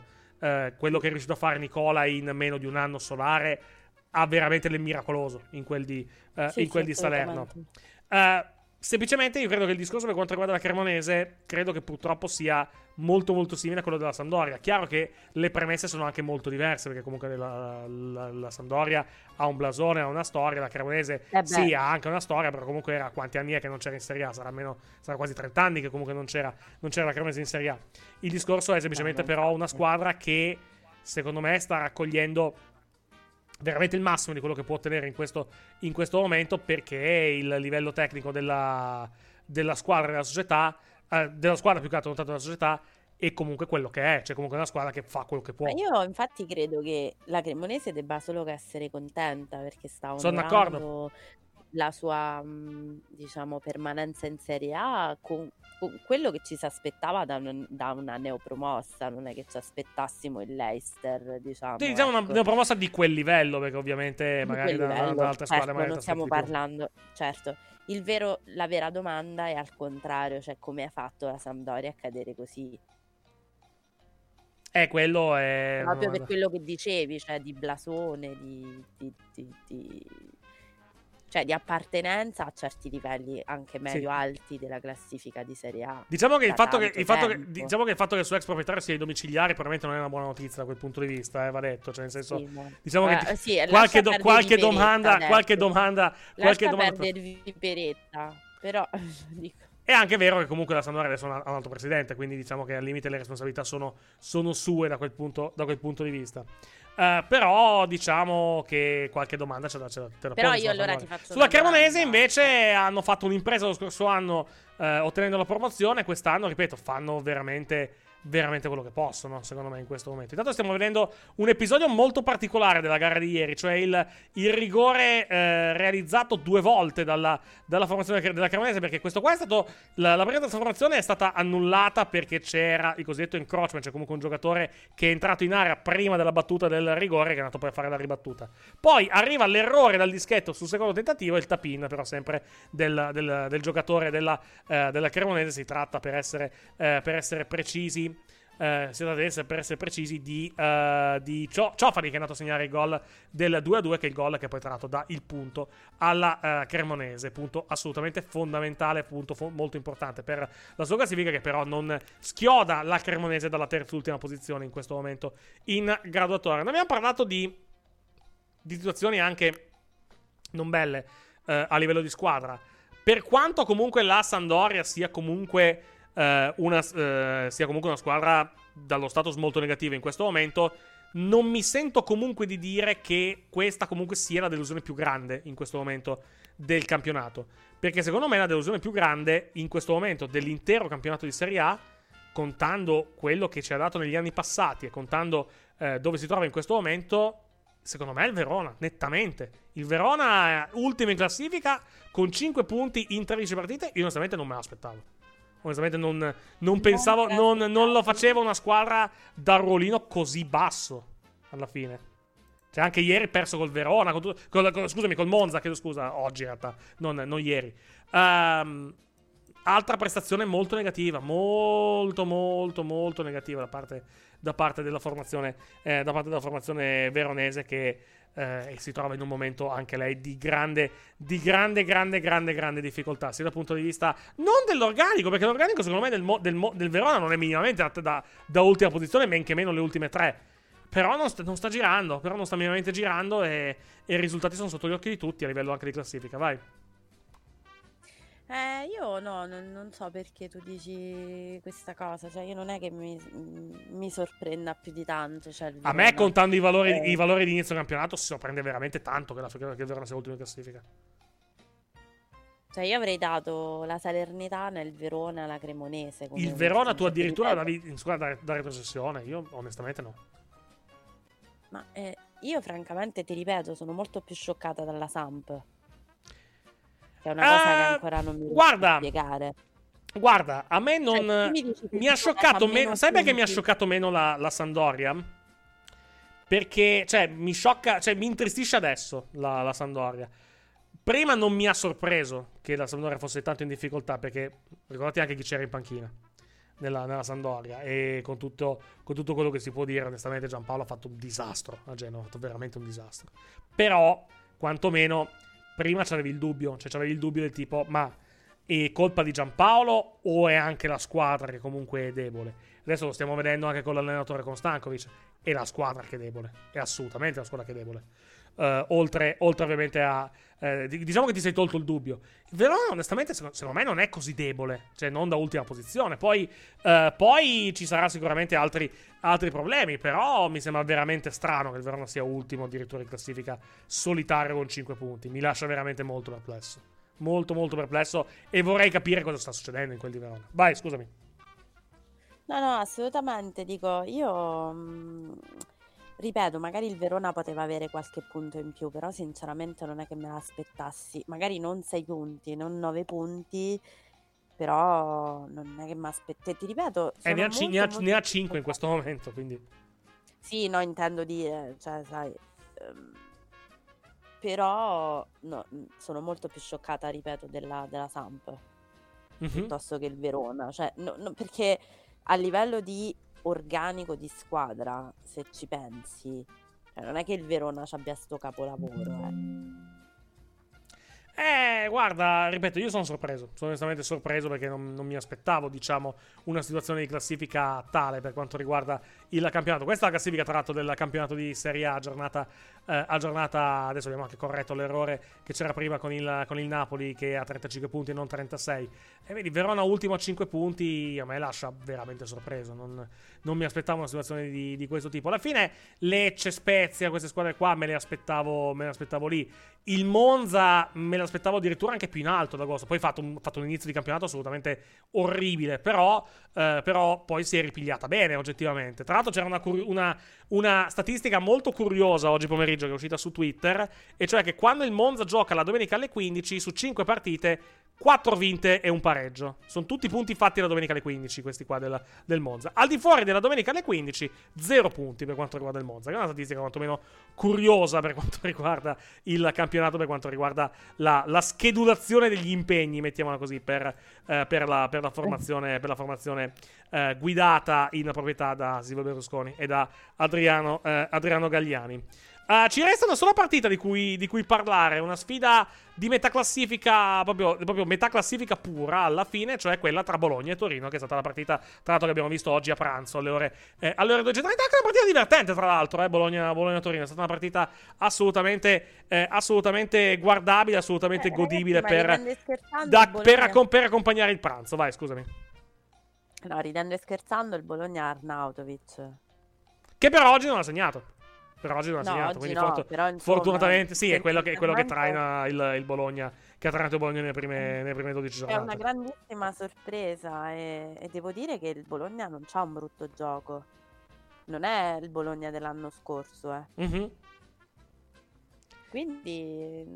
Ecco, vuoi sapere, Ecco, vuoi il sapere una Bologna- cosa che mi lascia, mi lascia sorpreso? Non è il Bologna, è il Torino. Ma il Torino, innanzitutto, Eh, il Torino, il Torino è eh, in una situazione molto più alta di quanto pensassi in questo senso. è, è nella posizione che, bene o male, è il suo valore, cioè metà classifica. Però contando, ricordiamoci com'era, tra virgolette, la situazione in quel di agosto, pochi giorni all'inizio del campionato, cioè con Juric e... Con Juric e il suo direttore sportivo che, si, che litigavano furiosamente nel parcheggio, eh, nel parcheggio del ritiro, contando com'era la situazione della squadra il fatto che il Torino sia comunque 17 punti e che abbia tra l'altro appena battuto il Milan domenica scorsa è un enorme risultato. È assolutamente un enorme risultato per la formazione guidata in proprietà da uh, Urbano Cairo. Um, il, il, Bologna, anche lì, Bologna è bene o male lì come, come mi aspettavo. Forse, forse, qualche punto in più. Forse qualche punto in più rispetto, eh, rispetto alle mie previsioni di agosto, quanto, quanto meno. Uh, però è, è, diciamo, è la prova evidente, la, la, posizione del Bologna e anche il suo gioco, i suoi risultati, specialmente nelle ultime, eh, nelle ultime settimane, come alla fine la decisione di, eh, di privarsi di Sinisa Mihailovic, eh, per quanto possa essere discutibile dal punto di vista umano, purtroppo, è, purtroppo per lui e purtroppo per il Bologna era giustificata. Perché comunque questa squadra sta giocando meglio. Sta giocando meglio, sta ottenendo più risultati. Mihailovic era, era giunto alla fine del rapporto, del rapporto produttivo con la squadra e con la società del Bologna, secondo me. Vai. No, ma perciò dico, il Bologna è una sorpresa a livello di gioco, a livello di, uh, di risultati. E poi ripeto, questa sorpresa di Arnautovic è stata... Cioè, è, è ma Arnautovic alla fine non è una grande sorpresa, perché comunque i gol, bene o male, li ha sempre fatti negli ultimi anni. Uh, Arnautovic, magari non così tanti in così poco tempo, però i gol non così, non così tanti in così poco tempo, però che Arnautovic avesse i numeri per fare comunque No, no, non la grande punta, ma la punta, la punta con, con i numeri alla fine, alla fine bene o male potevi, Però- anche, potevi anche immaginarlo, vai. Se continua così è una grande punta, capisci? Cioè, quello la No, certo, certo. Beh, chiaro che... eh, eh, sai cosa? Non ti, non ti non ti dico eh, è la punta che- alla quale andranno poi a bussare le grandi squadre, perché lui era già in una grande squadra. Perché comunque lui era dell'Inter. E, e alla fine fu, diciamo, fu, eh, come posso dire, allontanato per...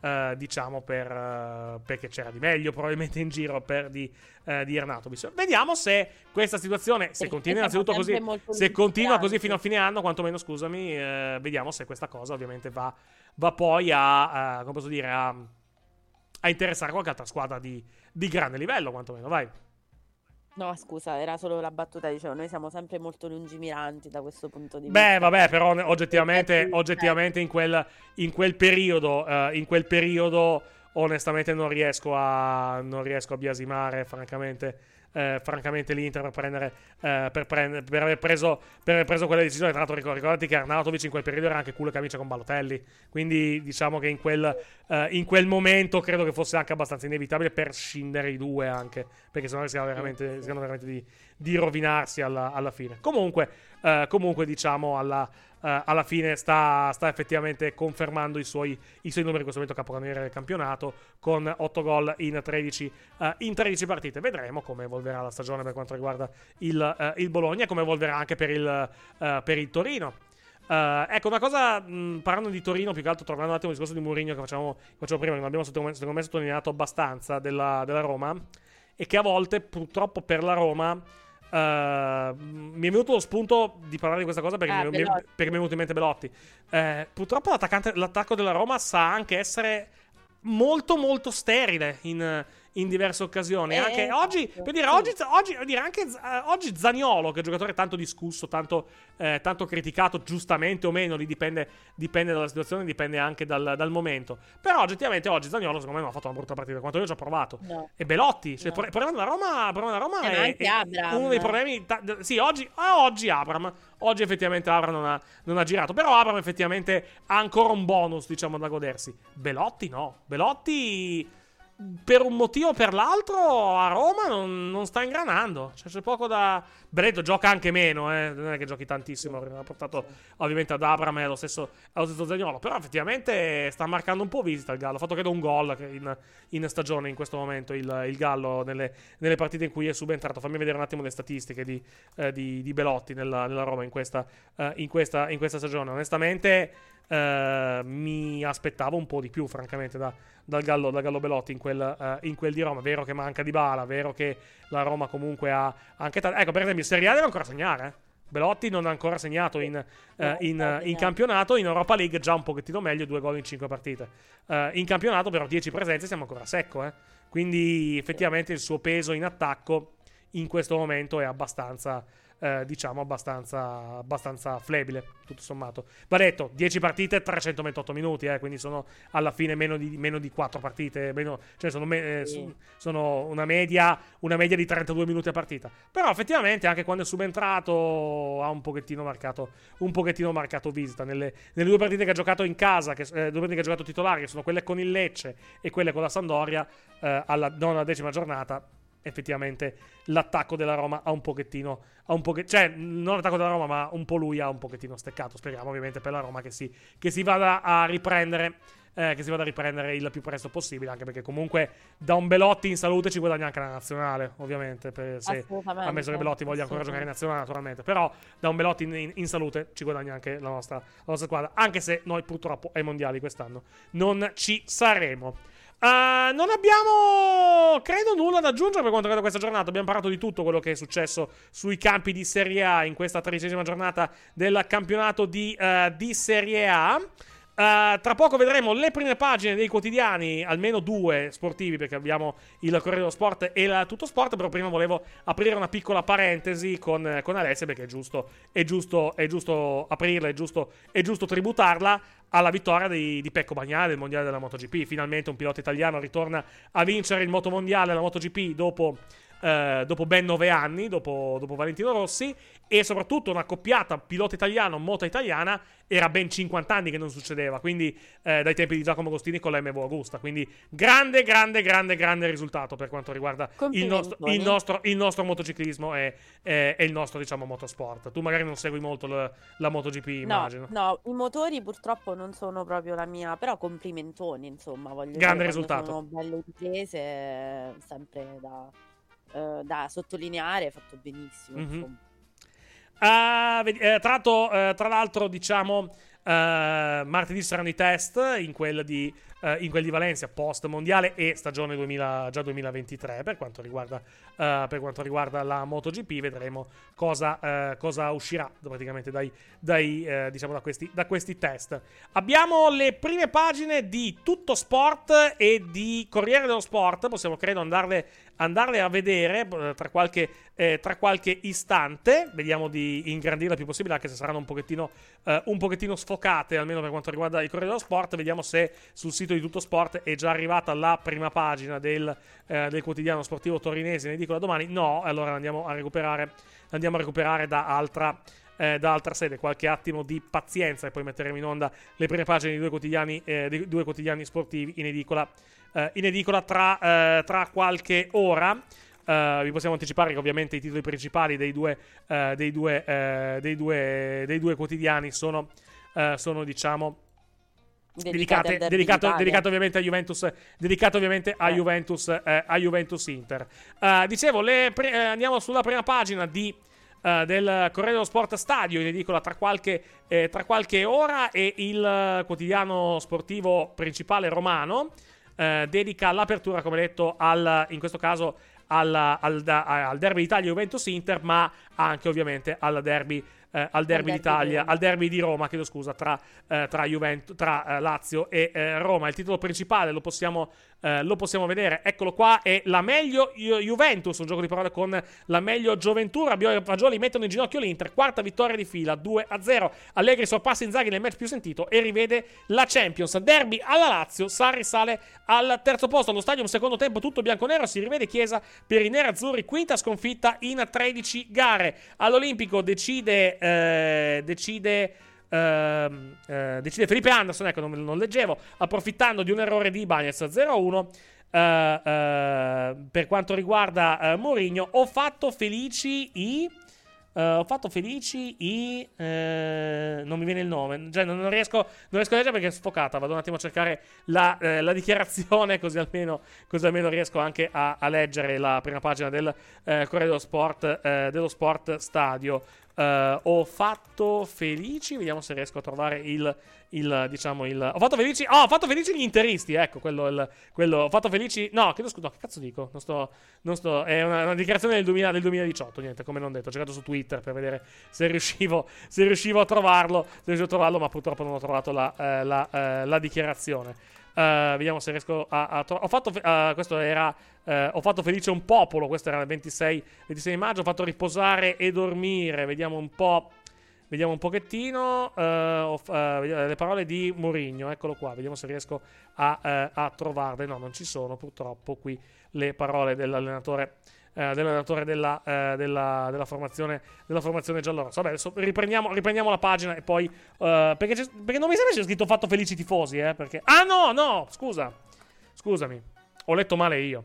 Perché non dice. eh, è, è sfocata da matti sta, sta immagine che, che hanno pubblicato. Comunque, dicevo, non è Murigno, è Mau, nel senso di Sarri, che dice ho fatto felici tifosi. Ecco, allora adesso ha senso. Eh Questa, questa, questa frase era. Sono io che mi sono No, incartato. comunque sottolineerei Sarri colpito dalla ciabatta nella rissa. Non l'ho vista, non Cioè, l'ho per vista questa. cravatta. Non l'ho vista questa, non l'ho vista questa. I due fondi in prima pagina dicono risvegli e letarchi e dedicato a Juventus Inter, mentre nell'altra, nell'altra parte dedicata al derby di Roma la- il titolo è La partita al contrario. In taglio alto, Bagnaia e la Ducati, trionfo storico in MotoGP, il mondo è di Pecco da 50 anni, Agostini su MV Augusta, mancava questa doppietta italiana, Valencia è bastato il nono posto per lasciare alle spalle Quartararo. E poi andiamo a vedere la prima pagina di Tutto Sport. Il titolo principale in alto è Giustizia Juve. Rabiot e Fagioli affondano e scavalcano l'Inter, regalando finalmente ai tifosi una grande notte e, sp- e spazzando anche le polemiche per l'incredibile gol annullato a Danilo. Anderson, il derby e Lazio. Toro, la solita brutta storia. Poi c'è Golden Boy, la notte delle stelle, dedicato al premio eh, al miglior giocatore giovanile d'Europa, di cui tutto sport eh, fa parte. E poi eh, il titolo dedicato anche a Pecco Bagnaia, che dice: eh, Pecco nella, eh, nella storia. eh, Bagnaia mondiale con la Ducati, il pilota italiano e il quarto pilota italiano a vincere il titolo con una moto italiana. E a Chivasso, visto che comunque tutto sport è quotidiano di Torino, esplode la festa.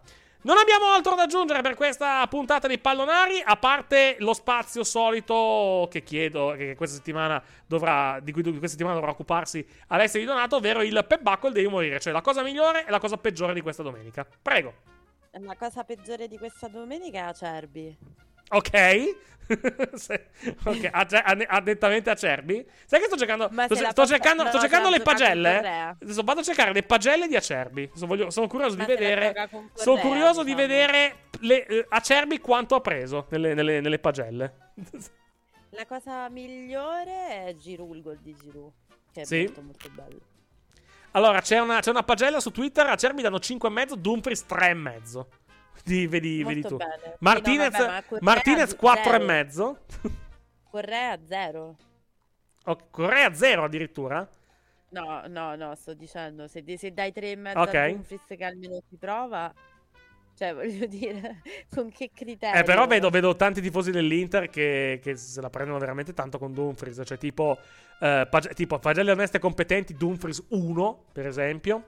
Eh, eh, Miriam che scrive Dumfries non è entrato con tre asterischi.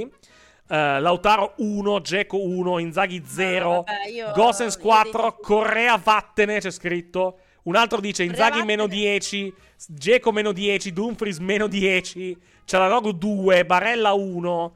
Eh, diciamo che ci sono, ci sono diciamo, delle, come posso dire, delle, delle, delle pagelle, delle pagelle abbastanza, diciamo, abbastanza, abbastanza, abbastanza dure nei confronti dei giocatori, dei giocatori dell'Inter. Vediamo su internews. Questo su internews.it quanto... Scusami, scusami. Sky ha dato 6 ad Acerbi, cioè io mi chiedo. Sky ha dato 6 da Cervi? Eh, vabbè, hanno visto, hanno dato 6 da Cervi. Che che ti devo dire? Stavo cercando le pagelle. Lautaro è 5, io boh. Stavo cercando le, sto cercando le pagelle magari di internews.it, ma al momento non ci sono, non ci sono ancora. Vediamo se sulla Gazzetta hanno messo qualche, qualche pagella, anche, anche se io non ho l'abbonamento. Ecco qui. Eh, Lautaro sbaglia troppi gol e prende 5. Cose straripante. se- Chiedo scusa, 7,5. Queste i primi, le prime anticipazioni, quantomeno, del- della, della- della pagella per quanto riguarda eh, per quanto riguarda Juventus, eh, Juventus Inter. Non, non ho Gazzetta Plus, quindi non ti posso dire, non ti posso dire i voti degli altri, eh, degli, altri, delle- degli, altri, degli, altri, degli altri giocatori di questo Juventus Inter. La cosa migliore invece della domenica qual è stata? Il gol di, di Giroud. Mhm.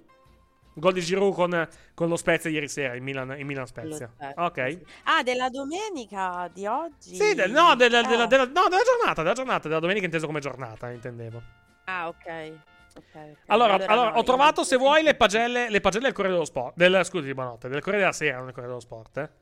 Vediamo se riesco a, a leggere. Allora, della Juve sono Scesi 7,5, Danilo Bremer 7, Alessandro 6, Quadrado 6, Fagiolo 7, Lo- Locatelli 6,5, eh, Rabiot 7, Kostic 8, Miretti 6, Milik 6, Chiesa 6, Allegri 7. Inter, Onana 6, Skriniar 5, De Vrij 5, Acerbi 5, Dumfries 5,5, Barella 5,5, Cialanoglu 6, Mkhitaryan 5,5, Di Marco 6, Geco 5,5, Gosens 5, Lautaro Martinez 5, Correa 6, Inzaghi 5. Queste sono le pagelle del Corriere della Sera, che è il quotidiano principale, eh, principale, principale italiano per quanto riguarda l'informazione non sportiva, quanto, quanto meno. Quindi eh, tu avresti dato anche meno, diciamo, ad Acerbi. Anche Gianluca probabilmente avrebbe dato, avrebbe no, dato molto meno. Vai, vai, scusa. Eh, nel senso, io non so che tipo di, di partita abbiano visto, però mi sembra che ci siano andati, diciamo, sono stati generosi. Anche leggeri, tu dici, tu dici anche leggeri, ok. Sì, ci sono andati leggeri, poi è anche giusto così. Però ragazzi, io non sono una che dagli zero, per carità, adesso al di là della battuta, sono comunque persone che fanno il proprio lavoro, quindi no.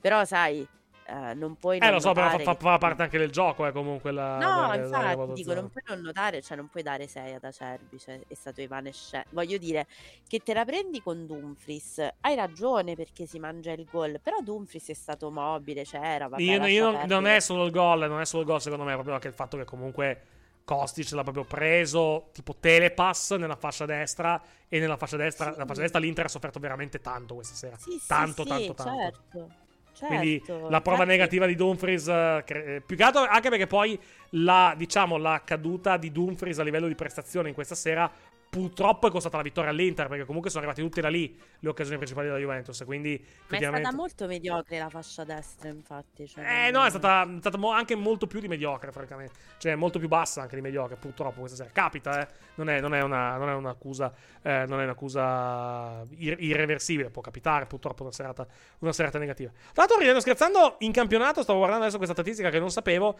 Eh, Szczesny è 436 minuti che non prende gol. Speriamo che continui. per lo, dico da, lo dico da tifoso, ovvia- ovviamente. Vabbè, comunque, Ecco. questo, questo è quanto per quanto riguarda questa giornata di campionato. Io ringrazio davvero tanto Alessia Di Donato che mi ha fatto compagnia fino a questo momento in, in diretta. Buonanotte, Alessia. Vieni quando vuoi, eh. Buonanotte. Vieni quando vuoi, che di un Certo, c'è sempre certo. bisogno, specialmente se porta bene come stasera. Dicevo, il. Allora no, allora direi che no.